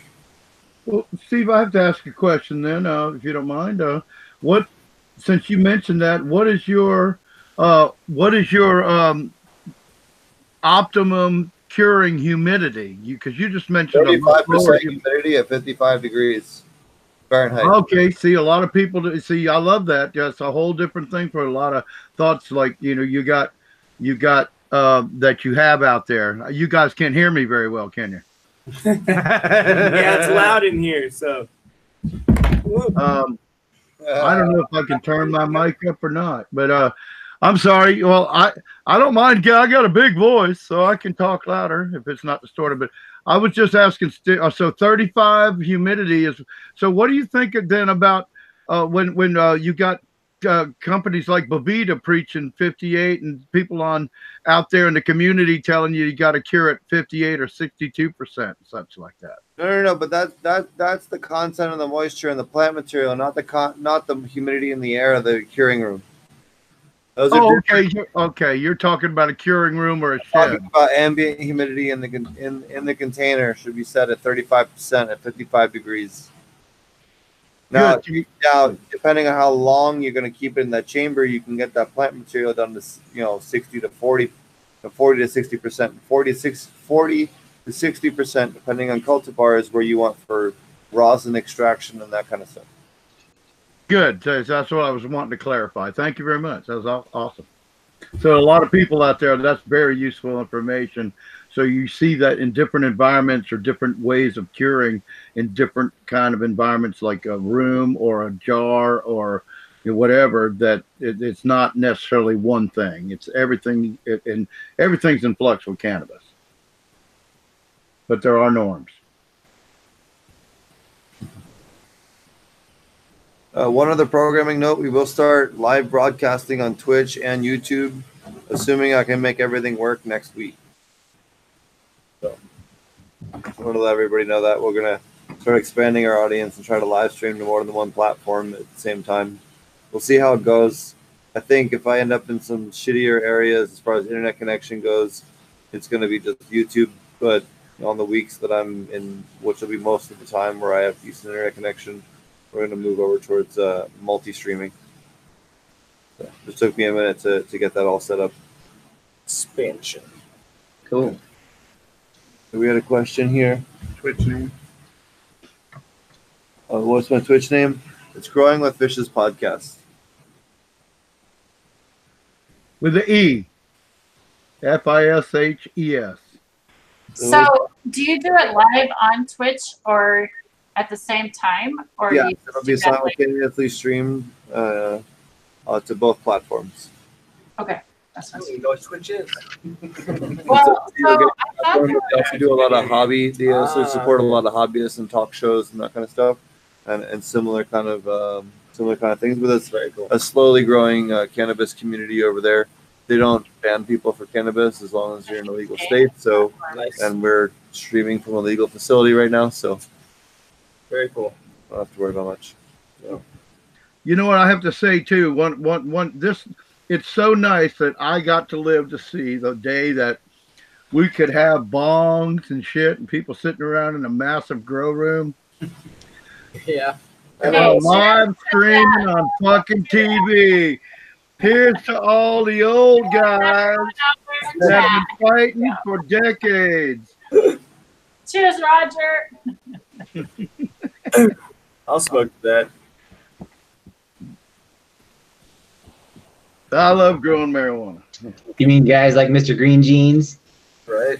Yeah, green jeans and dude, you know, you know, you, well, yeah, There's a whole we could go whole on of on. genetics that you wouldn't even have to choose from if it wasn't for outlaws and rebels. Exactly. Thank Right. you so much. You wouldn't even have them. You wouldn't even have them to play with now that it doesn't cost you nothing and you don't spend no time behind bars. You don't do any of that stuff. You don't risk anything. It's really easy to be cool now, but a lot of people did it hardcore. So Way before it was. props to those guys. And, and what's awesome is, is on this show alone, we've had so many old outlaws come out where they'd never been seen. You wouldn't know what they look like or their name, and they came on Steve's show and your show, and and uh, they fucking talked. You know, like you know, like what what was it? Heavy heavy heavy days, and is is that right? Hev- I'm gonna probably screw it up. Um, we had a Yeah, Gypsy Nirvana. Well, yeah, Gypsy Nirvana, right? Yeah, from came on from uh, England, and he's like wanted in the United States. Right? There's a warrant out for his arrest. Yeah. or I, Swami. I don't- Swami. nobody even knew what he looked like. I don't think before he came on. I was like on looking on YouTube. There was no, you know, he couldn't see what Gypsy looks like or anything like that. I think he came out on this show. And cool. Heavy Heavy was in. He actually came back to America to go to jail so he could come back to America. You know, right? Well, I'm not sure. I do not know. Gypsy? I don't think. We'll have to get him back on. I think he said heavy. Oh, I thought we yeah. had two different guys, a Gypsy Nirvana and another guy named like Heavy Days or. Heavy Days is um does the podcast out of Australia. Oh, okay, okay. Well, sorry, Heavy uh, Days. Heavy Days is about half the age of uh, Gypsy Nirvana. Well, we had we had a um a breeder on one night that you know was an outlaw that had left the United States and gone to Europe and lived in Europe, and he actually came back. Maybe that was Gypsy. Because he said he, that's why he could be on a podcast. He came back and went to jail for a few years so he could have his freedom again and be here. But I don't know. Well, I guess you're gonna. Hey, there's the, there's the mystery. You're gonna have to search through all oh. the Growing with Fishes podcast. Didn't Subcool get arrested too? Maybe yeah, it was thinking about Subcool? I was thinking about that too. Maybe it was Thinking Subcool. I mean that that story applies to multiple previous guests. Yeah. Just think about that. You're like, oh, that grower that was, you know, No, he was a breeder though. the run for growing plants and had to go to jail. I mean, there's so many of them. You're going to have to be a lot more specific. Well, the, well, the, You have to narrow it Yeah, down a the specificity Do was the fact that he was in something like that. I think so. The specificity was that he was in Europe, running from the Epic government, Rated. and then he came back. A lot of people on the show now. And I apologize to Subcool if if you're not the, you know, if we if that's not you, but uh, yeah, you you definitely was a guest on the show. Exactly who it was. Yeah. Subcool Oh, was a great episode too. You guys check that out. That was fun. Yeah, that was a fun Good times. episode. Well, I thought the coup. I thought you, you know, you got some. You've had, I mean, extraordinary guests from Jeff Lowenfels to Ed Rosenthal, which we have to get him back on because the show. gonna, no, I already talked to him about coming on. He's going to come on in the next month or two. And uh, one of these days, we're going to get George or Jorge or whatever he you know wants to come. call. and. I keep having uh, bad timing on Tuesdays and Thursdays, but now we have a second day. I think we're going to be able to get him on this year. I tell you what, it's that, that's going to be a phenomenal show because so many people love that guy. You know, so. Oh yeah, I got some other cool guests up my sleeve. We're gonna start bringing a lot of new more breeders. Josh has uh, been helping me a lot with helping with booking and stuff. Uh, it's nice to have a someone else uh, helping with the booking. So Josh has been helping me line up a lot of people. So we got a lot of super dope guests, and I got a bunch of people that I got lined up. So between the two of us, uh, Josh is going to be doing uh, helping um, you know get us some people on Tuesdays, and I'm going to kind of help book do the booking for Thursdays and we're gonna uh, you know try to bring maybe a little more soil kind of stuff on Tuesdays and a little more aquaponic hydro slash um, broader, more variety stuff on Thursdays. So um, uh, going forward, that's kind of going to be the format. I, I don't. Josh isn't able to join us tonight, but we're gonna um, kind of you know work in that kind of direction and and uh, especially focus on bringing more unique readers on the show. Get, uh, you know, it seems to be um, a topic that a lot of you guys uh, are really passionate about. It seems to be getting more views for those episodes. So we're gonna you know start bringing you guys that, that kind of content because that's what you guys seem to want. Well, I love it, and I again want to thank you and Marty for starting this out and being willing to broaden this out to the point where people can learn both. Because uh, with the dual root zone, I think the Tuesday show and the Thursday show actually go together, which is where we've been climbing that fence, you know, for for a year or so, you know. But it is not. I, I love it that you're separating a little bit so you can get a little more aquaponics on Thursday, and and and that the show's been successful enough that everybody wants to be there's so many people want to be involved and josh josh has brought so much talent to the show i mean it, it, it's it's amazing. I, I, give a shout out to josh. He's not here to, like you said not here tonight but i tell you what the guy comes on here and acts like i don't know nothing. And he was already a really successful aquaponics and, and Actually, natural farm Speaking of that, so so um, the first weekend of June, we're uh, I don't have it listed up on the website yet because I, I'm not I'm I have I've been traveling constantly, but I'll get it up in the next 72 to 120 hours. Um, uh, we're gonna have the class. We're gonna do a live in-person aquaponic cannabis class live from uh, Josh's uh, farm. Uh, the first weekend of June with Josh. We're going to build a, uh, a portion of a commercial aquaponic cannabis farm uh, at Dude, his I'm- spot. We're gonna, um, you know, build build a chunk of his greenhouse out um, so that you guys will get a hands-on experience constructing an aquaponic cannabis farm. You're gonna be able to train in person. It's gonna be really awesome. Um, uh, yeah, so, so that'll be coming up the first weekend of June if you're interested. And then uh, Marty and I are teaching a class here the last weekend of April um, uh, on aquaponic cannabis. Why don't you tell everybody on that, Marty? And uh, I actually have a new microscope. I'm going to uh, try and do a bunch of more updated mic- uh, microbial work in the next two weeks here before the class. Uh, next, well, I guess it's three weeks I have until the class, but I got I'm going to be doing a lot of updating with my new microscope I got uh, on the microbial section of the of the class. So, uh, Marty, why don't you tell them a little bit about the class and uh, all the awesome stuff you do? All kinds of awesome camera work and stuff with with your uh, your farm, your grow there. So, why don't you tell them about that? Yeah, so I try to hook up, you know, a few different things in the grow room. You know, I just have the the one little grow there in my garage, but we try to try to make the most out of it. And uh, so um, hook up the the big digital camera, hook up the digital microscope. We chase around some bugs, uh, beneficial ones, and uh, pick some up from the grow store. Show you how to release them. Um, generally, like to have some already crawling around too. So we get some live ones. We usually, you know, we talk about, you know, everything from beneficial nematodes to lacewing, predator mites, you know, the various different types of them, you know, what kind of temperature and humidity they like. Uh, we might even be able to get some praying mantis uh, going if they'll start hatching right about that time. They take about six weeks, so it's a, you know more like six to eight weeks depending. And so it's a little crazy, but I'm hoping it's only about week five. So we'll, we'll see. But they'll just explode. There'll be tons of them, and they're really fun to watch. You can, you know, you can literally watch them hunt, um, and uh, they'll get pretty good size, and they fight each other. So they're really entertaining. Um, yeah, the kids love them too. It's a great way to engage kids in the garden. Is they, you know, they'll watch them, you know, eat different bugs, and and praying mantis will eat just about everything. So they're not like a, I wouldn't say they're like a, a means of like eliminating infestation, but great for like, uh, you know, just general patrol and keeping infestations out. Uh, so, so great, just integrated pest management. So we talked about all of, you know, a number of different bugs. We do pirate bugs.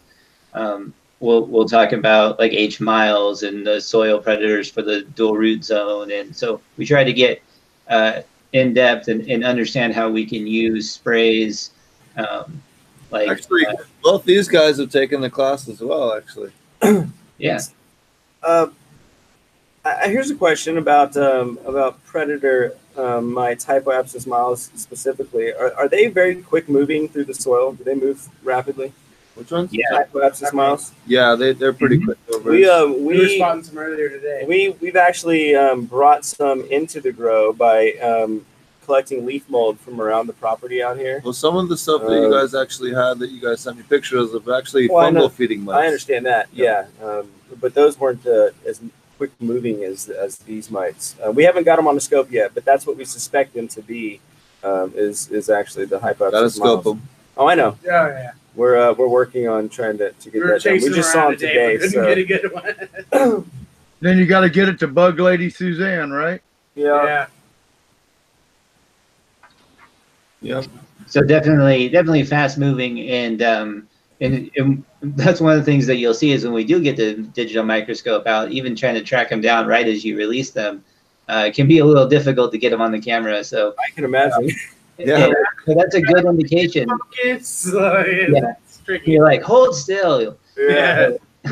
um, and so that's a good indication if your bugs are fast moving that's generally a sign of a predator because they have to catch their food in order to eat it as opposed to something that's going to feed off of your plants you know generally like spider mites. I mean i probably there are some exceptions like thrive thrips um, you know can move pretty quick at different stages. Um, but definitely like in their larva stage and stuff like that they're they're going to be slower moving. So it does depend a little bit, but for the most part, if you see a faster crawling bug, it's usually, you know, a, a, a good sign. But we will we'll help go through some of that stuff in the class and, and identify some, uh, you know, show you what they look like. We've got, you know, not only the live camera, but obviously we have pictures and examples and different things that we can show you guys to go through that. And then we, what I like about the class is we usually cover what I call the aquaponics 101 and cannabis 101, which is that if you don't know anything about cannabis, we'll cover all the basics of cannabis. If you do, don't know anything about growing in aquaponics, we'll cover all the basics about growing in aquaponics. So in two days, you know, or if you need both, then you know, just make sure you take notes because it's a lot of information to suck up in two days. But you, Well, you it. cram it all together, and we're always adding stuff. And so I'm not really sure how we make that work, but it, it seems like every time we're adding stuff to it, and Yeah. um, it's just uh, it's a lot of information to take in. And we already put out a lot of free content. We already have a lot of stuff out there. But if you're looking for something that'll pull all that stuff together into two days where you can have an interactive class, you know, you can ask questions. We're on Hangouts the same way that we're on uh, right now on the podcast. So you'll be able to ask questions. You can be on camera if you want to or not. You can ask your questions in chat or on the microphone if you don't want us to hear your voice or whatever it is. Maybe you don't have a microphone, that's fine. But we try to have lots of ways to interact so that it's not just, you know, watching a video on YouTube and trying to figure it out for yourself. So there's, you you know, that's the, you know, the position that we've taken in this online class is not everybody can get to uh, a in-person class. It can be um, much cheaper than doing an in-person class, and we we can make it available to everyone everywhere. So you can log in anywhere you have a decent internet. Yeah, that's great. Making it accessible to as many people as you can, and having taken it personally, like bring a notepad and a fresh notepad at that, maybe an extra pen because, like you said, it can be, it can almost be information overload, but like I mean, it's all gold. So yeah, I mean, just absorb as much of that as you can, and it's it's been a great experience. Right, we leave it open for a few days, which um, you know I think is great for people. You know, sometimes you got to duck out, or some people are in a completely different time zone. We've had people that South you know, Africa. Last the last two classes we taught, we've had both times we had people from South Africa, and they're Right. on a vastly different time schedule. yeah, I think the class was ending at like 3 a.m. and we're like, oh, you know, hey, you they're need to, strong, just like.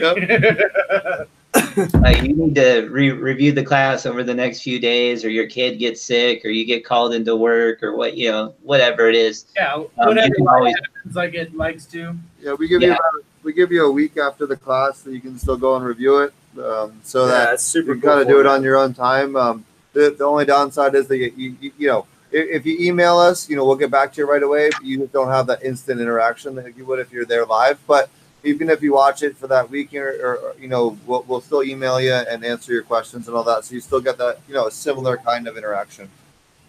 and you can also email um, you know to ask questions. And then also even if you don't miss the class saying if you got information overload or you just want to review a section like i know when i take notes on stuff sometimes i'll go back and read my notes and i'll be like what the fuck was this guy thinking? I don't even know what this means. And so maybe you just want to watch it again and check it out. So it's a great way to be able to review the information also. But we try to make it really flexible. And like i said we try to make it a combination of aquaponics 101 and cannabis 101 so if if you need to fill in any of those blanks or you need to fill in all those blanks we, we try to do it in two days which is a, a pretty tall task but i think we get it done I sat in one day and I was invited, and it was an excellent class. What I can say about it, it is all good. I, I'll, I'll use the information overload since everybody used that tonight. But actually, it flows so well that you don't get overloaded.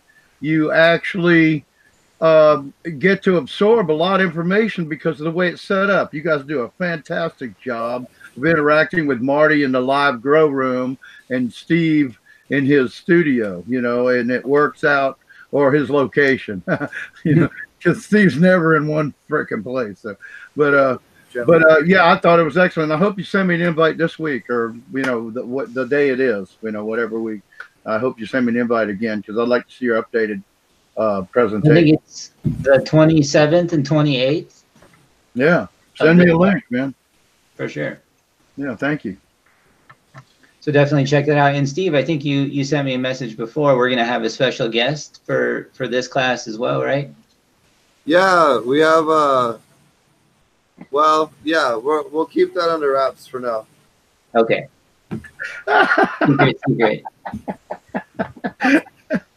I just it's a It's a show, a show, a show joke. Steve has always got stuff under wraps. A secret agent man. You know. We have Mr. a Green Jeans we have there when I a was. we have a very well.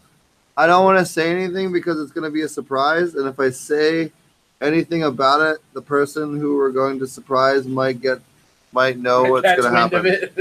All right, all right, I got you. I don't want to say anything because I want to make sure that I can make this as awesome as possible for the person we're going to surprise. Cool. And when you when you guys hear about, we'll we'll talk about it afterwards, and then you, it'll make a lot more sense. It will. Uh, It's gonna be really awesome, like super duper awesome. So you got stoned? About to be.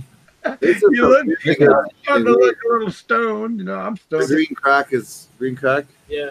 Uh, their green crack is really nice. Cool, cool. Yeah, that looks nice.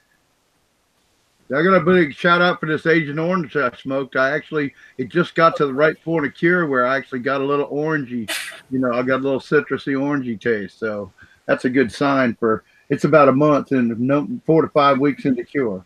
So I'm pretty happy with the way it might taste in another month. Hopefully, uh, and I'm not smoking much anymore. I've, I've cut down a whole lot. So I'm going to have some really cool. I'm sorry, Steve. You can't, you guys can't hear. It must have been so the pumps weren't on earlier when we started the show, right?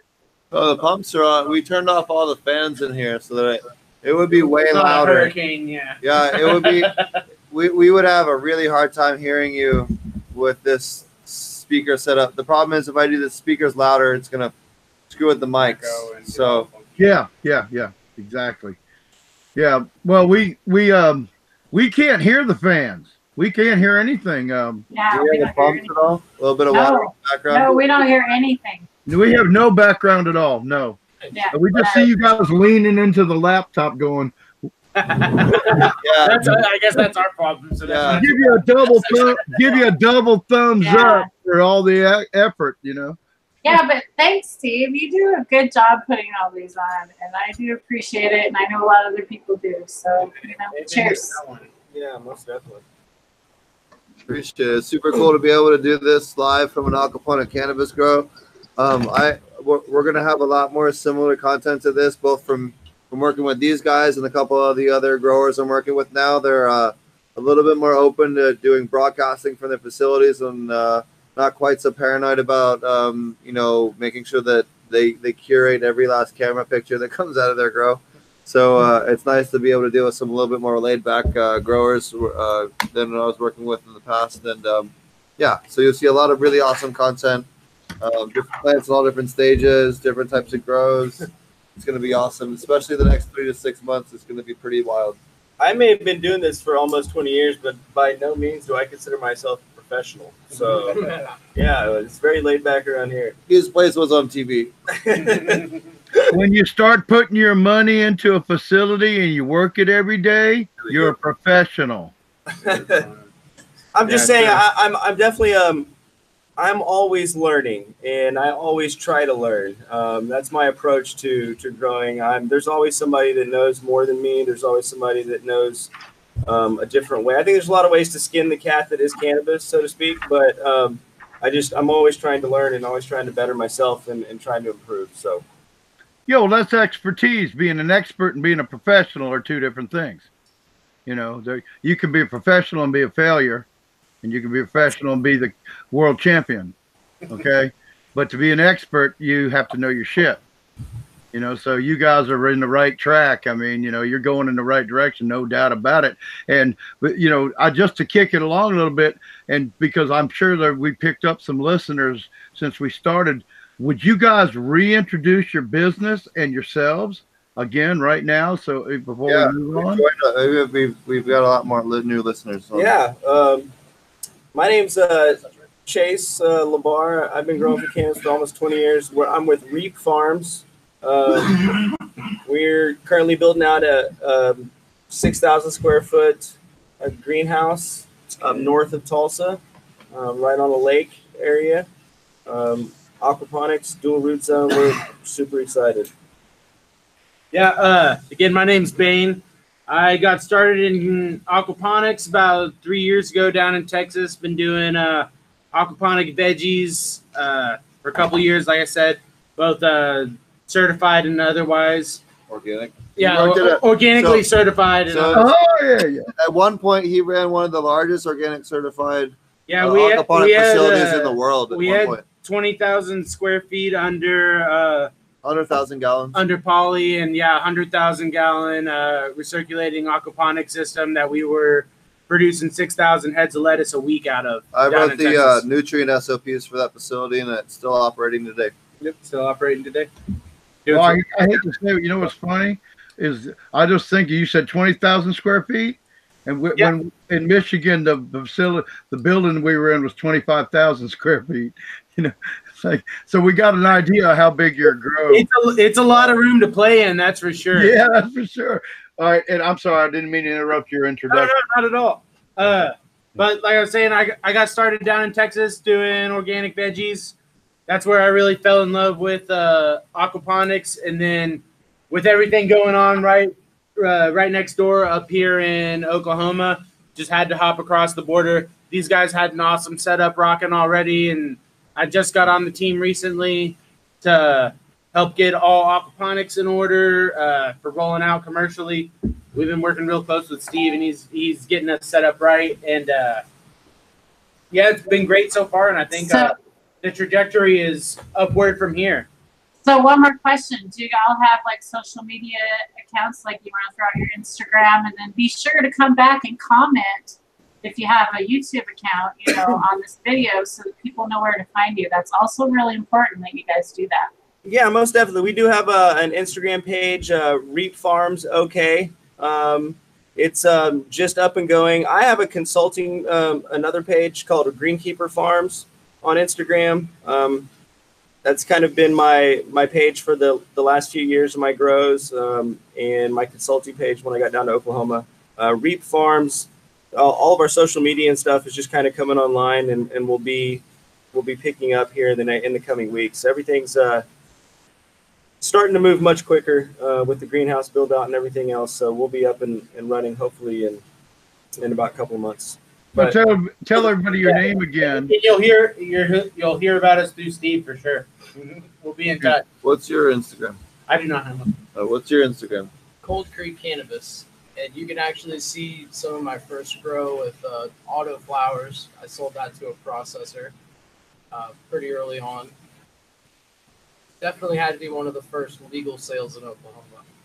That was actually grown in Yeah, Oklahoma. yeah, it had to be. Yeah. That Uh, that's the big here. asterisk. Yeah, Mhm. huge sure. asterisk. There was weed being sold the day that it was legal to have mature plants in Oklahoma. Half of it was probably grown in Oregon. Just saying. In Colorado and other states allegedly. Sure. Allegedly. Allegedly, yeah. And that's nothing new. Mr. Any other questions, the panelists, Nothing uh, for uh, for these guys? I was going to ask you uh, earlier uh, when we started doing it, but I didn't want to. Uh, somebody else asked a, a really good question, and we moved on. Uh, are you going to expand that uh, vegging facility there, or close up and make different pods and like separate rooms? Add a lot more beds. Yeah, They're the the wiring and everything up above is all set up for a whole a few more rows. Yeah, whole nother Uh, side. yeah, whole other side. We just haven't gotten that far yet because we're still we've been focused on getting the greenhouses up, and then once we're ready to actually have a space, we need that extra production for clones. Uh, we'll, we'll bring that online. yeah. Yeah, this will be a playground and experimental. We'll have a, a couple beds just for experimenting with some different uh, R and D and stuff like that. Here with a couple, we'll have actually a, two more sets of um, fish tanks and things like that as well. So we'll be able to you know screw around a little bit and uh, do some some R and D. Yeah, I kind of figured you had that space. You weren't going to leave it laying, just walking around on the big. You're not going to play tennis. and So it's uh, This expensive real table estate. can't stay here. Yeah, this, yeah, this is because we're doing the show. It's And let you put plants on it. Gotta make room. Yeah, unless you put plants on it, right, Marty? Well, it can stay there for a while because you can only build so many rows or to move across the room till it gets pushed out the door, right? yeah, but Yeah. with them just coming online takes a little while to get everything built and cycled and everything like that. So now, now that everything's uh, stabilized, we're bringing in a lot more cuts now that we can, you know, feel comfortable about the, the them in the system. So Cool. Not losing genetics. So everything's set up so you don't lose genetics and you're not killing fish. Yeah. Yep, yep. This is awesome, man. You guys are awesome. I tell you what, I love it. Well, I, thanks. I, I wish I was younger and I, I, I cause I'd say, Hey man, I want to come out here and I want a job. I want to help you build it. Having a good time. But, So what uh what have you been up to in your garden, Marty? Uh, so you know it's springtime, so uh, you can see I got the this is the elderberry bush. This Yeah. is uh, in a dual root zone, and this will be this is just the start of its third season. So uh, it was a transplant from a local co-op. It was like uh, maybe like a foot and a half tall or so when I put it in. And this pot was actually I grew cannabis in this before I got out regulated and I can't grow outdoors anymore. So this is actually this blue root zone pot has been in this bed for four seasons. This will be the fourth season. Is the year before I grew a bunch of weed out of it. Probably Starfighter OG, super tasty. You can check that out on my AP Meds videos if you want to check that out. But uh, um, this thing's going crazy. You can see all the different sprouts coming off of it here. Are all going to be branches, and then down. Let's see. I think it's this way. That's a tomato. I like that, man. I, I tell you what, it's the first time we got to see that picture of your elderberry, you know, in, you know, like in spring. Yeah, it's not. if we start earlier next week, I'll be able to go out there when it's still light. Otherwise, it's not quite light enough this late. But um, you can see also it's getting ready to throw, or not getting ready to. It's definitely throwing up new shoots here. Yeah. So you can tell these were all the the growth from last year. Let's see.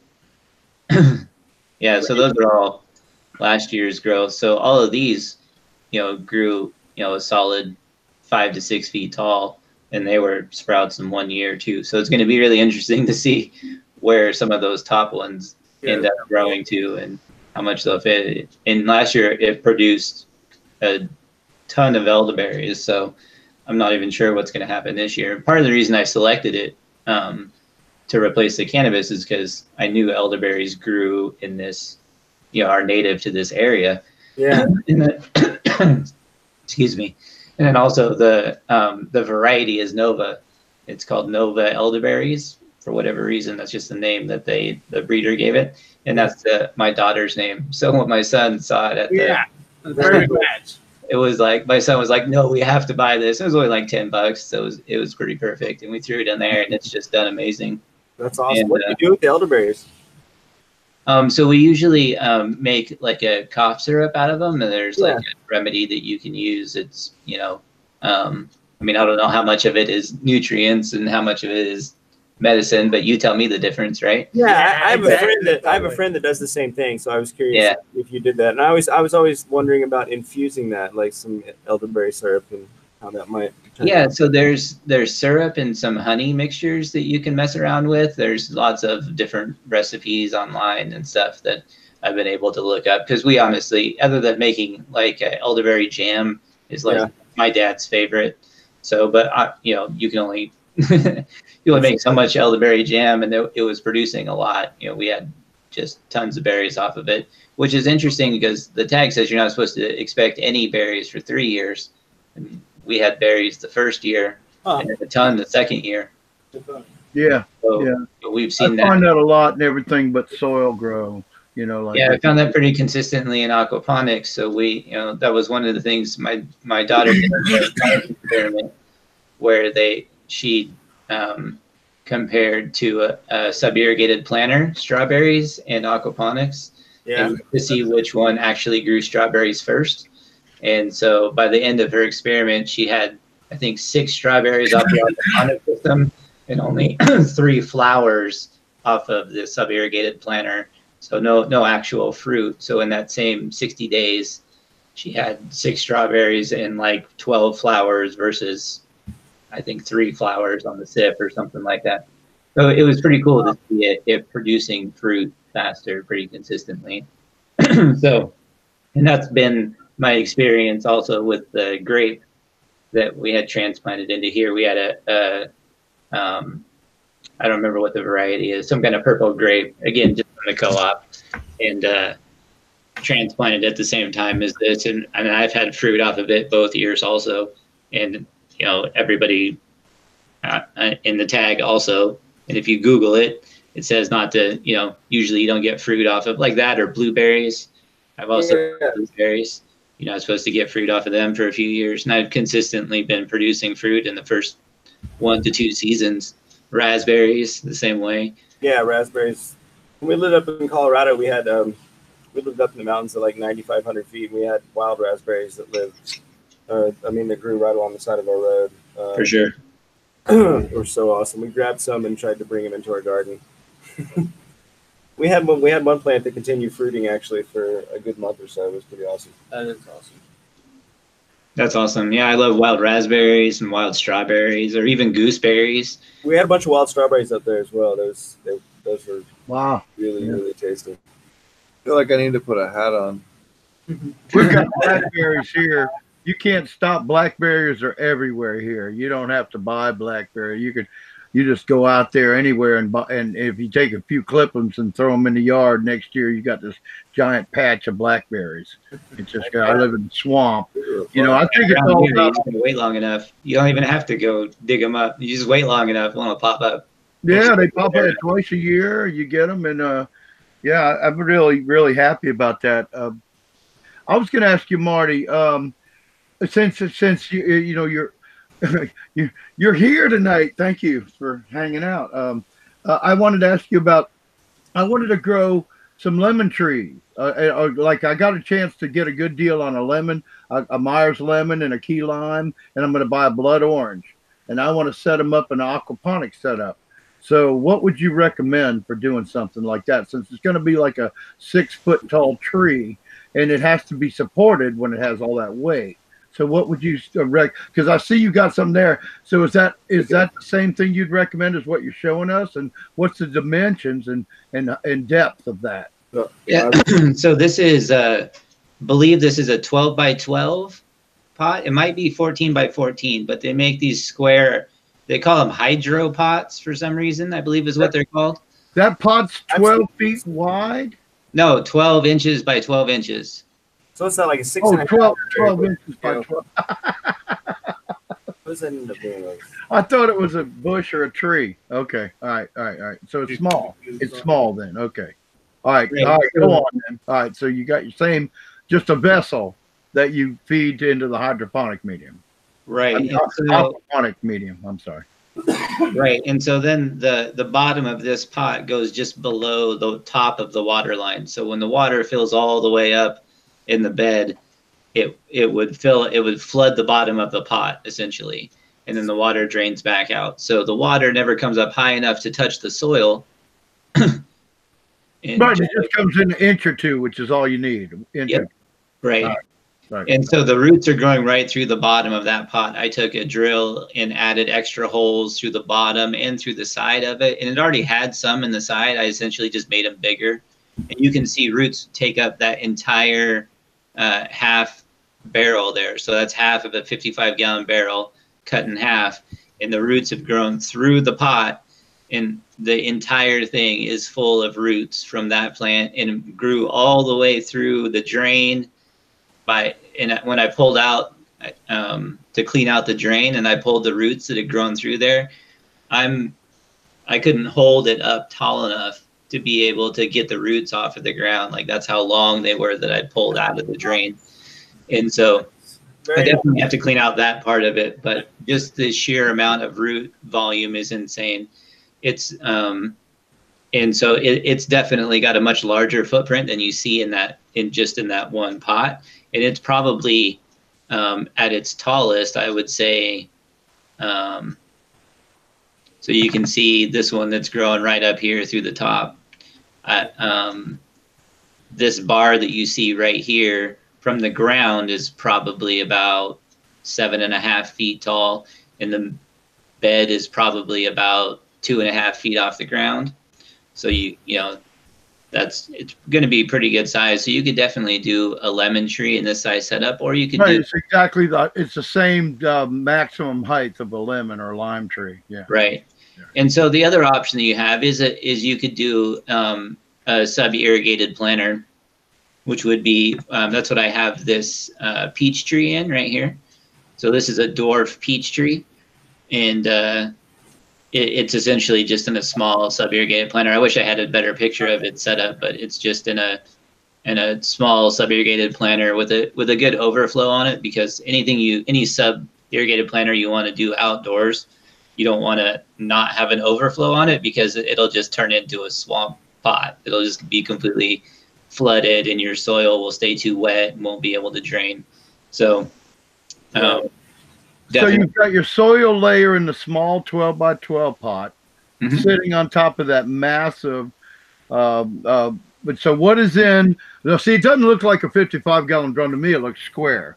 Uh, but but um, but when you what what do you fill that with? What are you filling that with? So in the bottom of the, so this is the tomato that's set up basically the same way. And you can see the line here, how the pot's going down into the media. Right. And so I have the same media that you see right here on the outside filled up inside of this pot, probably up here to this line right here. So it comes up even above the media in the bed. Then I have a separator that lays in here. I'm pretty sure this one is burlap.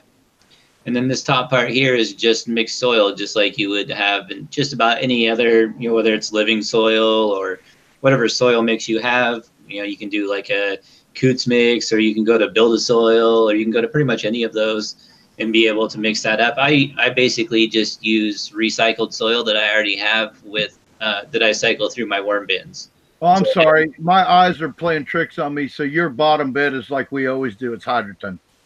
Yep. So it's this is a Okay, mix. I, I was I'm sorry I wasted your time. I uh, when I looked at it a minute ago in that where you were showing the uh, elderberry, it looked like it was more organic than. Uh, might have lost Roger.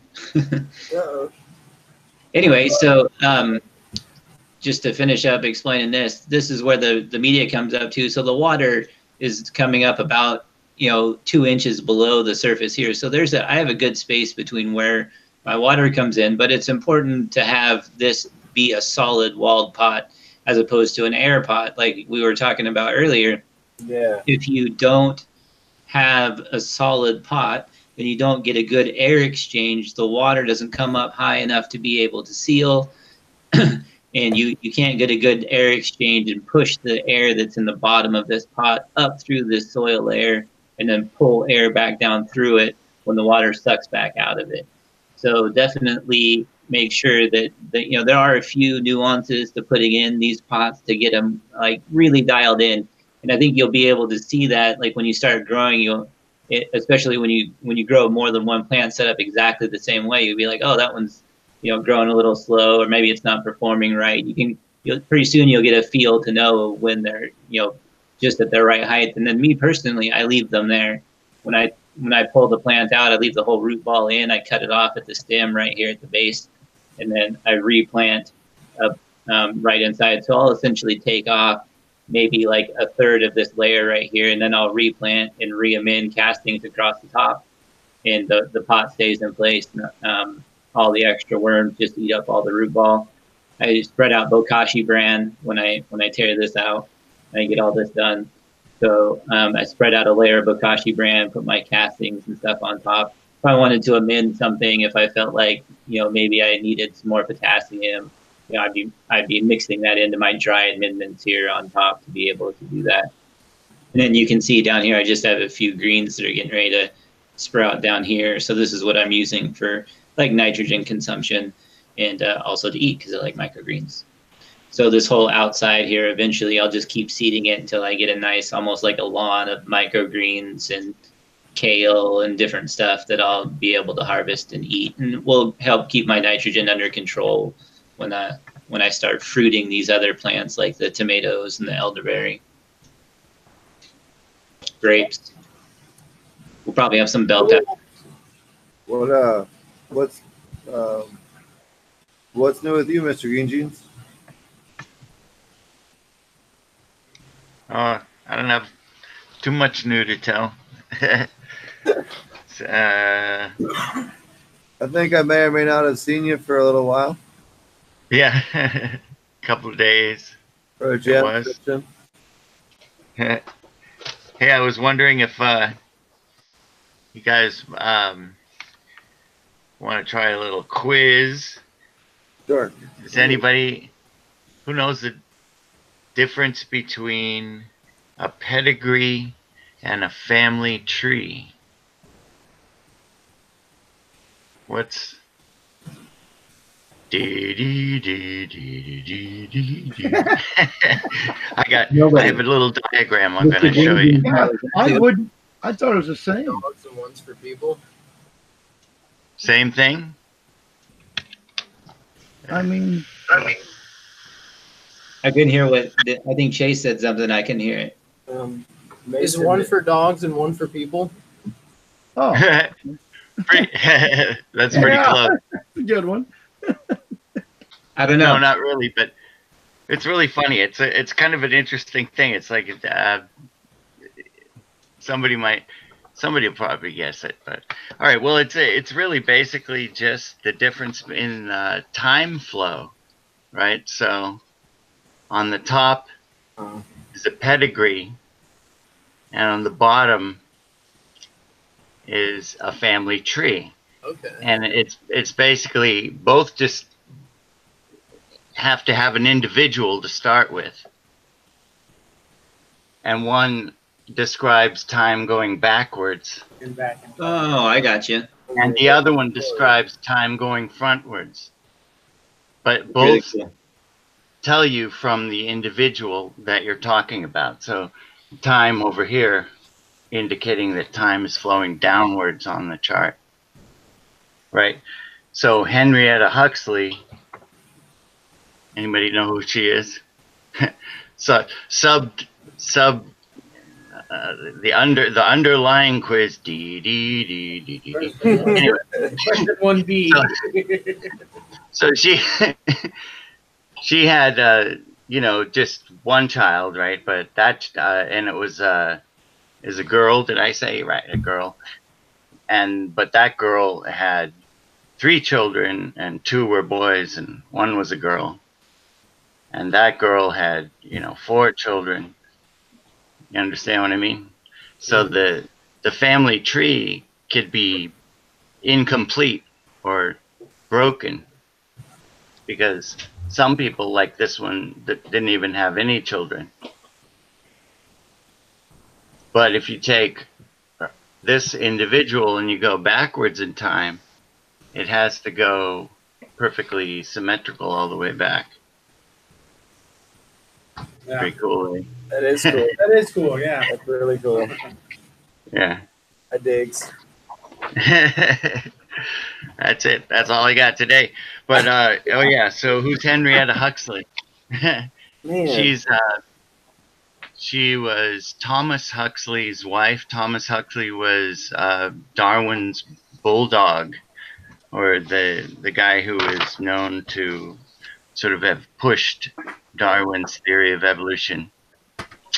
And uh, I thought it was funny because he was called Darwin's bulldog, right? And that was really funny when somebody said his one for dogs, because that's exactly what I was thinking when I included it, because he's someone who was described as a dog, you know, as Darwin's bulldog.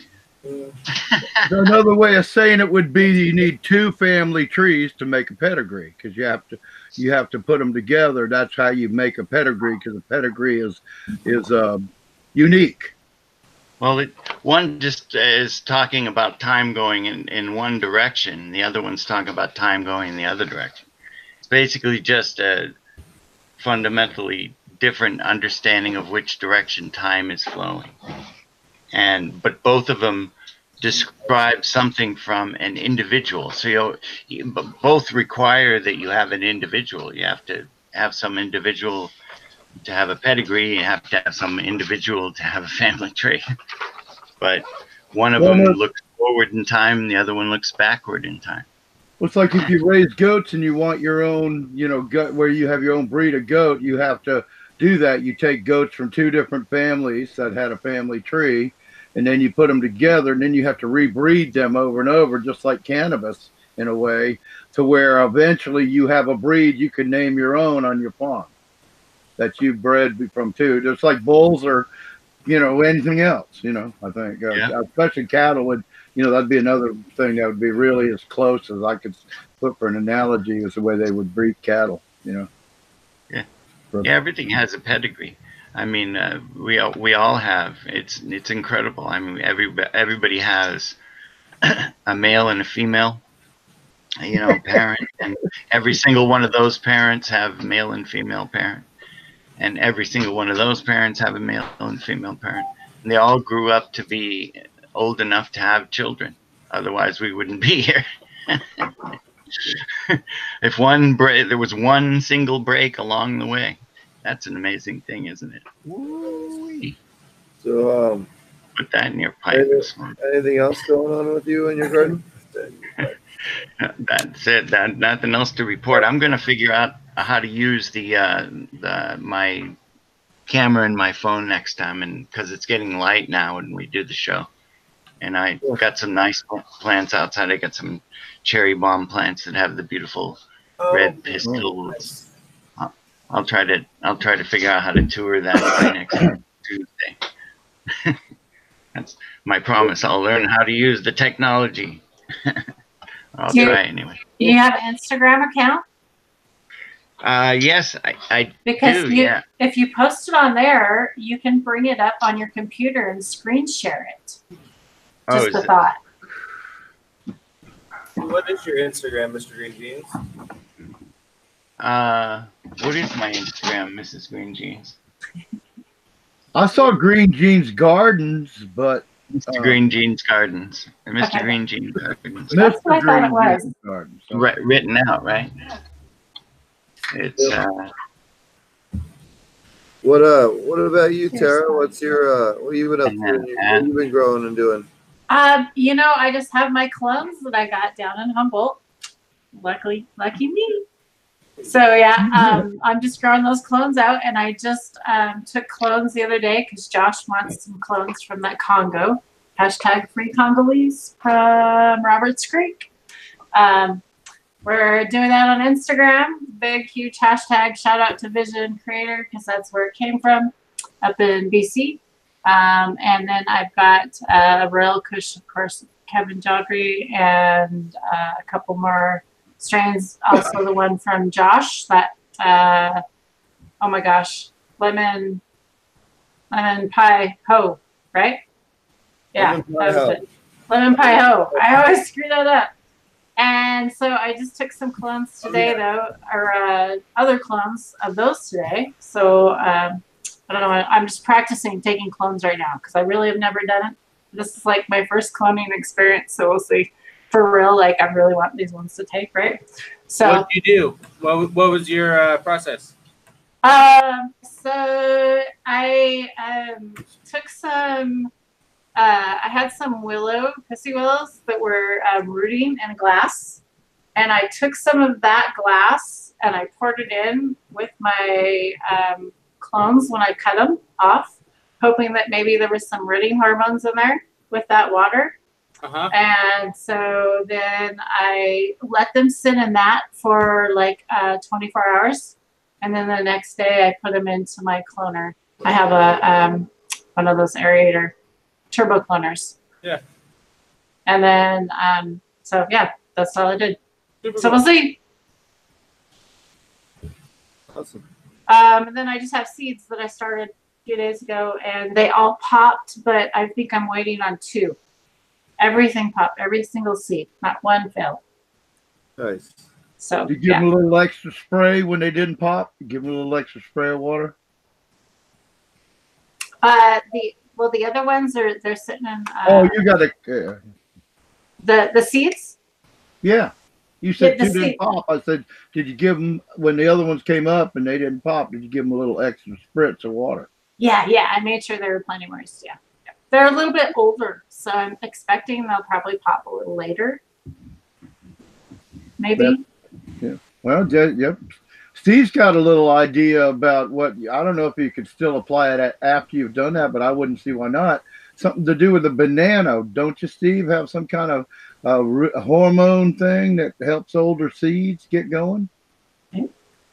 No, actually, Marty, you want to talk about that? Oh, Marty, all right. So around Marty.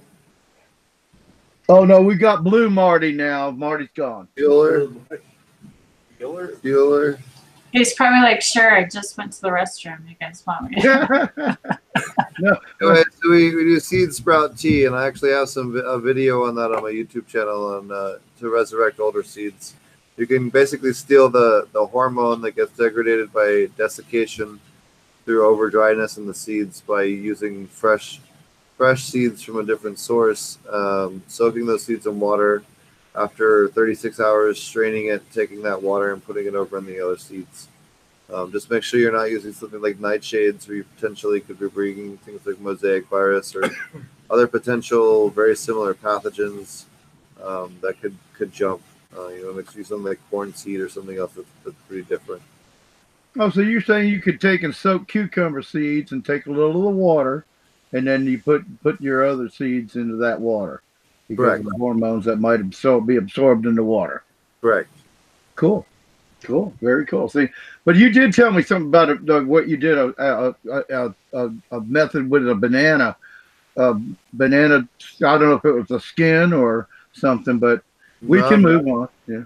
No, bananas, you, you'd have to take a whole shit ton of them and then burn them down, burn them into ash, and then like throw that in your compost for your soil layer. That would work really well. But other than that, it's it's yes, there's potassium in it, but not to the point where it's any kind of realistically bioavailable. Oh no, I was just talking about a small scale thing for somebody like Tessa, where she's only start popping a few seeds. She's not growing a commercial grow, you know. Anyway, never mind. We don't need to move on. We can move on from that. I, it was a private conversation, and you know, What uh, what are you doing? Um, what's up with you? me. Yep. Well, I got. Um, look what I got today. Moringa seeds. There you go. There you go. So, like, what I thought I'd do with my segment tonight. Oh, I'd, I'd also for you guys here, since you new guys, I'm legally blind, you know, so I get some help sometimes. What does this say? Can you see it? Bonus turmeric capsules. So, why don't you start off and help me out, Steve, and tell me about, you know, I got my moringa seeds and sent me turmeric capsules. What's the, the what what what what's the thing going on here? I don't know. They're just they're trying to hustle supplements. Ah, there you go. That's what I was at. Hey, everybody- there you go. Exactly. Turmeric, All right. Turmeric's good for you though. Like it's not bad. It's like really good for your digestive tract. It can be a little bit of a mild pain reliever, a little re- inflammation reducer. It reduces pain by reducing inflammation. Isn't there uh, antiseptic brushing with the teeth? Something Yeah. gums helps Yep, with you can use gums. it like toothpaste and stuff. It, it's good stuff. Oh, so you can actually use the to the seeds to make some kind of medicinal, uh, have medicinal value along with other than just planting them to grow the plant. Yeah. I don't remember all the parts you use with turmeric. I just want too many bong loads with good weed. These guys grow good weed, so Oh, no, I was, uh, well, what what what is, is there any value to the moringa seeds other than um, just planting them for a plant? you can feed the pods to your livestock. You can ferment them and make really good plant food. The leaves from moringa uh, are very, very good multivitamins. It'd be like your uh, Centrum or, you know, uh, you know, gummy vitamin multi, you know, multivitamin. Is it vitamin C? Flintstones. all kinds of stuff. It'd be like your it? Flintstone vitamins, but like for hippies. Right. No, So- but in Jamaica, we grow lots of it. Well, all right, so now my final, uh, I guess the final question I really wanted to get to is so if you had a pack of these seeds for everybody out there, because we're always talking about moringa trees and how they're so hard to grow, what is your recommended way of So, sure. propagating these seeds? So Sure, you take a razor blade or, a, or an exacto knife and score them, like cut cut the outer layer of the seed, and then or take them and um, take like sandpaper, and, and rub them down to get to that inner layer, and like basically like saw the husk to where it's got a pretty good split in it, so that when it absorbs, and then take those, soak them in water for twelve to twenty four hours, and let them you know break open, and then they'll germinate much better. That that's been my best luck with moringa.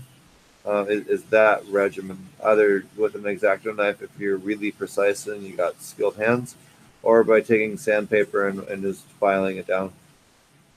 All right, so basically you have to make the husk into a thin shell, right? And you want to, and you do want it split, so you expose you expose the meat inside the the, the shell, But, just barely. just barely, just like a. Uh, all right, or just not almost to the point where you're okay. See, I thought that would help everybody out because we talked about how hard it is.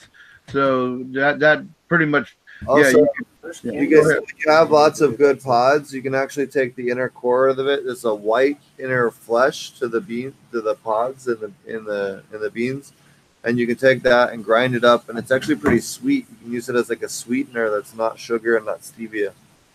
So There if you have go. issues with like stevia or sweet and low or some of the other artificial sweeteners, can be a a, you know an additional option that unless you're allergic to tree nuts, generally people are pretty don't you know do not have the same kind of adverse reactions they have to some of the other artificial sugars. So you feel like if you can get a, a pecan or a pecan, depending on what part of the country you live in, um, you could you could uh, probably ingest in uh, the moringa nuts. Yep. There you go. All right, so file them down and make them thin so that they can absorb the moisture and they'll pro- they'll have a higher level of propagation. Yep. What I think uh, what we've found is that they don't germinate too good after they get kind of older. Like they have to be pretty fresh. Moringa seeds. So I better hope my seeds I bought are fresh then. Yep. Yeah. yep. Good luck. fucker. Good luck. But you know where you live, I think it's probably be great. They're probably going to grow really, really good, and I think they're they're probably I think they're generally easier from seed than they are from cutting. You know, like they you, people make them from rooted cuttings too, but I guess that's harder because they're sensitive to wet roots, which might not be for some areas in your Well, place. see, I that's don't know. me. See, that's think what I was going to ask you next was the wet root thing. See, that's what I'm worried about because I've been wanting to buy some trees, and then I decided I was going to do the citrus in aquaponics and not have to worry about the wet footprint. But Yeah. these don't like a wet footprint either, Huh.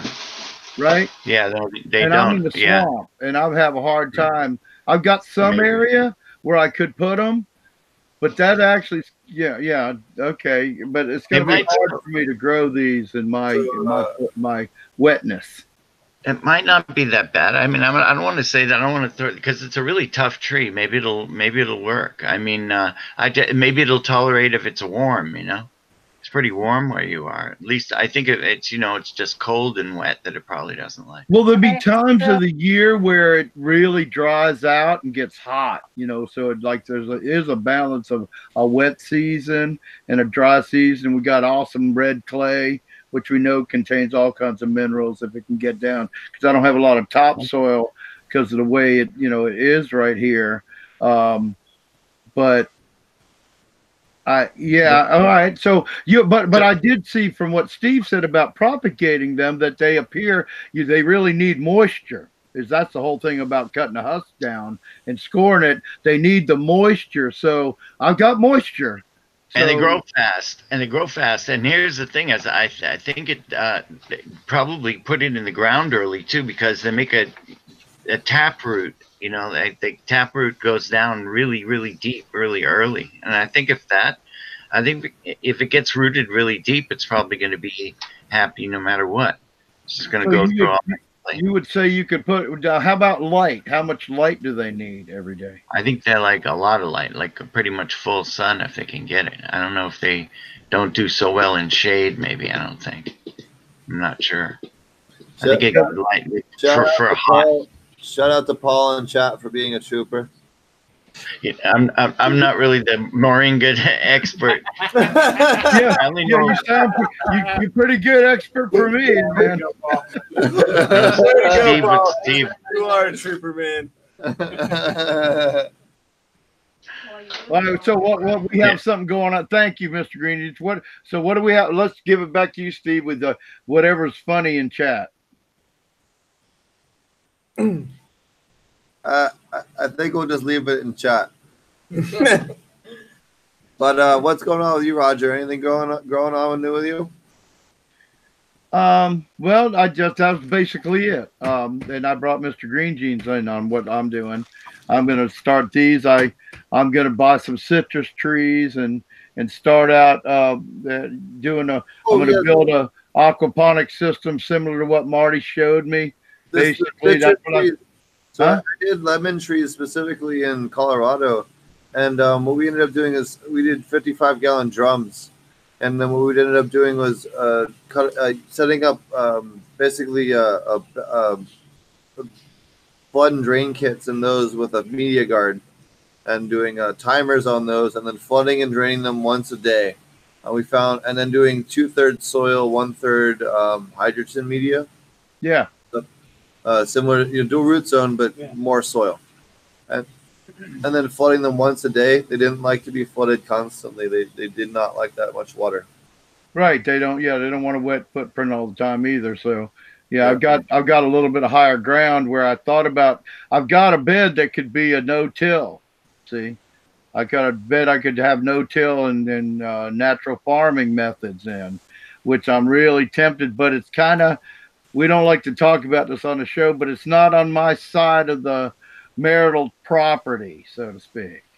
And uh, I don't know if that'd sweeten up the old lady or not if I planted some lemon trees, but I thought I want to have these for something and to prove the aquaponics and growing like that instead of ever just because I I'm still in uh, what we call a less than legal state that doesn't seem to even be on the right track for getting their head out of their ass, despite all the great models that were out there before it. Uh, and um, so my aquaponic uh, big venture is going to start with um, citrus trees, and I'm really because I like to cook too, and I like to eat. So lemon, le- I want, and I got a good deal on lemon, lime, and I got a. I want to try out some blood oranges. I'm going to start with that. That's going to be my first try there, and of course, that'll that'll mean I also grow a bunch of vegetables or something too. You know, I won't be able to do. I like the idea of what you're talking about. Somebody asked earlier um, about doing a small aquaponics grow. See, I, that's something I've been troubling with, whether to really take the time to convert, because I've been doing a soilless for a while because I teach for you guys at the farm there that don't know, you know, what I've been doing for a while, don't know my background. I teach on a, I've been teaching online for 15 years and I, I run a forum and I teach people, a lot of older folks that don't have a lot of money and they don't have a lot of, you know, they're not going to get real fancy, not going to build a system, but they have to have a way to grow quality medication for themselves. So I teach them how to do five gallon smart pot grows and stuff. Although, yeah, we got reamed about smart pots at the conference last a couple weeks ago, but I still don't know. I mean, but either way, small grows like three to five gallons, you know, three or four to six plants kind of thing. So I teach a lot of that, and um, uh, that would think with that in mind, that's kind of what that fella asked you earlier. You know, how small of a grow. So in a four by four tent, though, uh, I don't see how many plants would you. You since you said you. Um, Four by four, you can fit up to well, nine you're- plants. Well, you, uh, the the fell. I, I I I didn't catch. I, I still hadn't caught names. I, I I I'm pretty tired tonight. But the guy on the left, or on your right, or across from you, said he mentioned earlier. He's the one that addressed That the me? small grow. that who you going for? Yeah, Bane. Bane, Bane, Bane, Bane, Bane, Bane. Yeah. I- Uh, that that particular grow.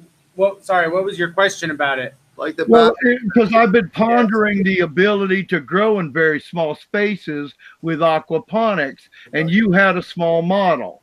Uh huh. So that would give me an idea where I could do an experiment in a small area, maybe, and then teach the people on the forum that are very small, you know, where it wouldn't cost a lot. Because I'm I'm already on the plane with the uh, goldfish and possibly Uh-huh. koi for the reasons of koi, you know. So Yeah, I mean, I did that that small scale uh, grow that I was doing, like the very first one I ever built out. I took like two hundred dollars up to Home Depot and uh, got goldfish from the pet store. And I mean, I won't say it's going to create you a food forest or anything for that that amount of investment, but you can definitely grow some heads of lettuce, some basil, some herbs, things like that. And if you took care to balance your nutrients right, had it combined with a good dual root zone kind of setup for those uh, those citrus trees like you were talking about. I Oh no, I was talking about growing pot, man. I mean, allegedly. No, I no, I no, I've got, I've got. I teach on I love growing marijuana.com. and and I was just trying to let you address the members and the new growers that are out there that are not experts or anywhere near experts, how they could possibly have a small aquaponics setup in you know in their small like a four by six room or something like that. See, I mean, with a dual root zone, we could grow you could grow cannabis with a light. But I was just saying about how you put it together to where your reservoir was so big and you know, and that and that kind of the more the parameters of of what you're talking about. Hey, uh, Alan from Texas.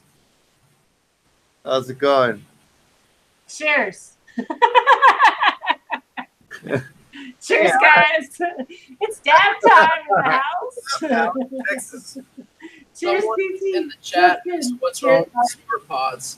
I think they dry out too fast. So the problem with smart pots when using zone is that the water wicks around the, the separation layer and keeps the wa- the soil too wet, and then it also allows the pots to breathe on the sides. We want to seal the sides and allow that diaphragm action to go through the soil zone and increase the speed of that microbial growth in the terrestrial layer.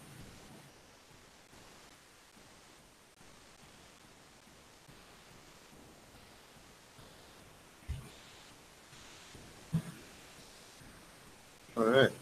Uh, well, I think we're gonna wrap the show up. Um, Marty is at uh, AP Meds on Instagram and on YouTube and other places allegedly. Um, uh, Mr. Green Jeans wants to tell everybody how to find you. Uh, greenjeansgarden.com. And I think I have, uh, you know, a Mr. Green Jeans Garden at IG, at uh, Instagram. So, What about you, Roger? Oh well, I love growing marijuana.com. I I opened up it for all of you folks. I opened up a Roger Latewood at Instagram, but I hate Instagram myself. Um, I I opened up another account so that I could actually uh, communicate with people, uh, only for a private you know way. Uh, Roger Latewood at Facebook because I know how to use that. It's a lot easier for me being legally blind. Uh, I can't seem to.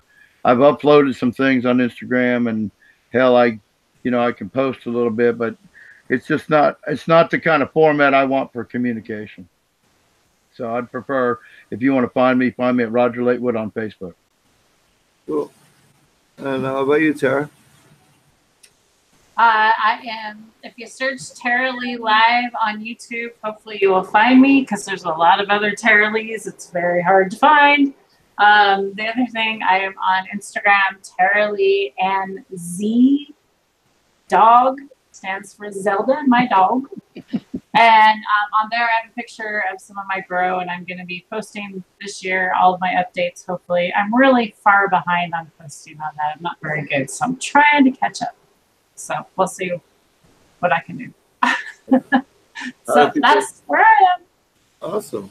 What about you, Bane? How do people reach you? Um, if you want to keep in touch with me, just uh, keep in touch with Reef Farms. That's where you'll uh, see all what we're doing here with the aquaponic cannabis. What about uh, what about you, Chase? Uh, you can um, follow my um, Instagram, Greenkeeper Farms, uh, or you can keep up with Reef Farms OK. or if anybody needs to wants to reach out and email me, Chase at reeffarmsok.com. You can find everything that I'm doing at Cold Creek Cannabis, and that's everything that goes on on this property. And then I have uh, uh, Potent Ponics on YouTube if you want to see the video format, or if you're listening to the audio format, it'll be available on SoundCloud, iTunes, Spotify, uh, iHeartRadio, and many other places.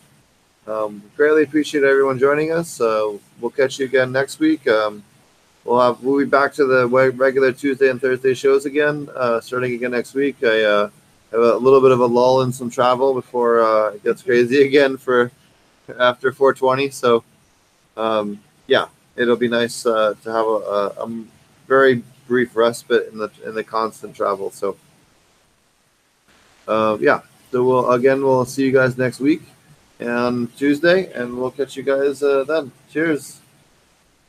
Good night, y'all.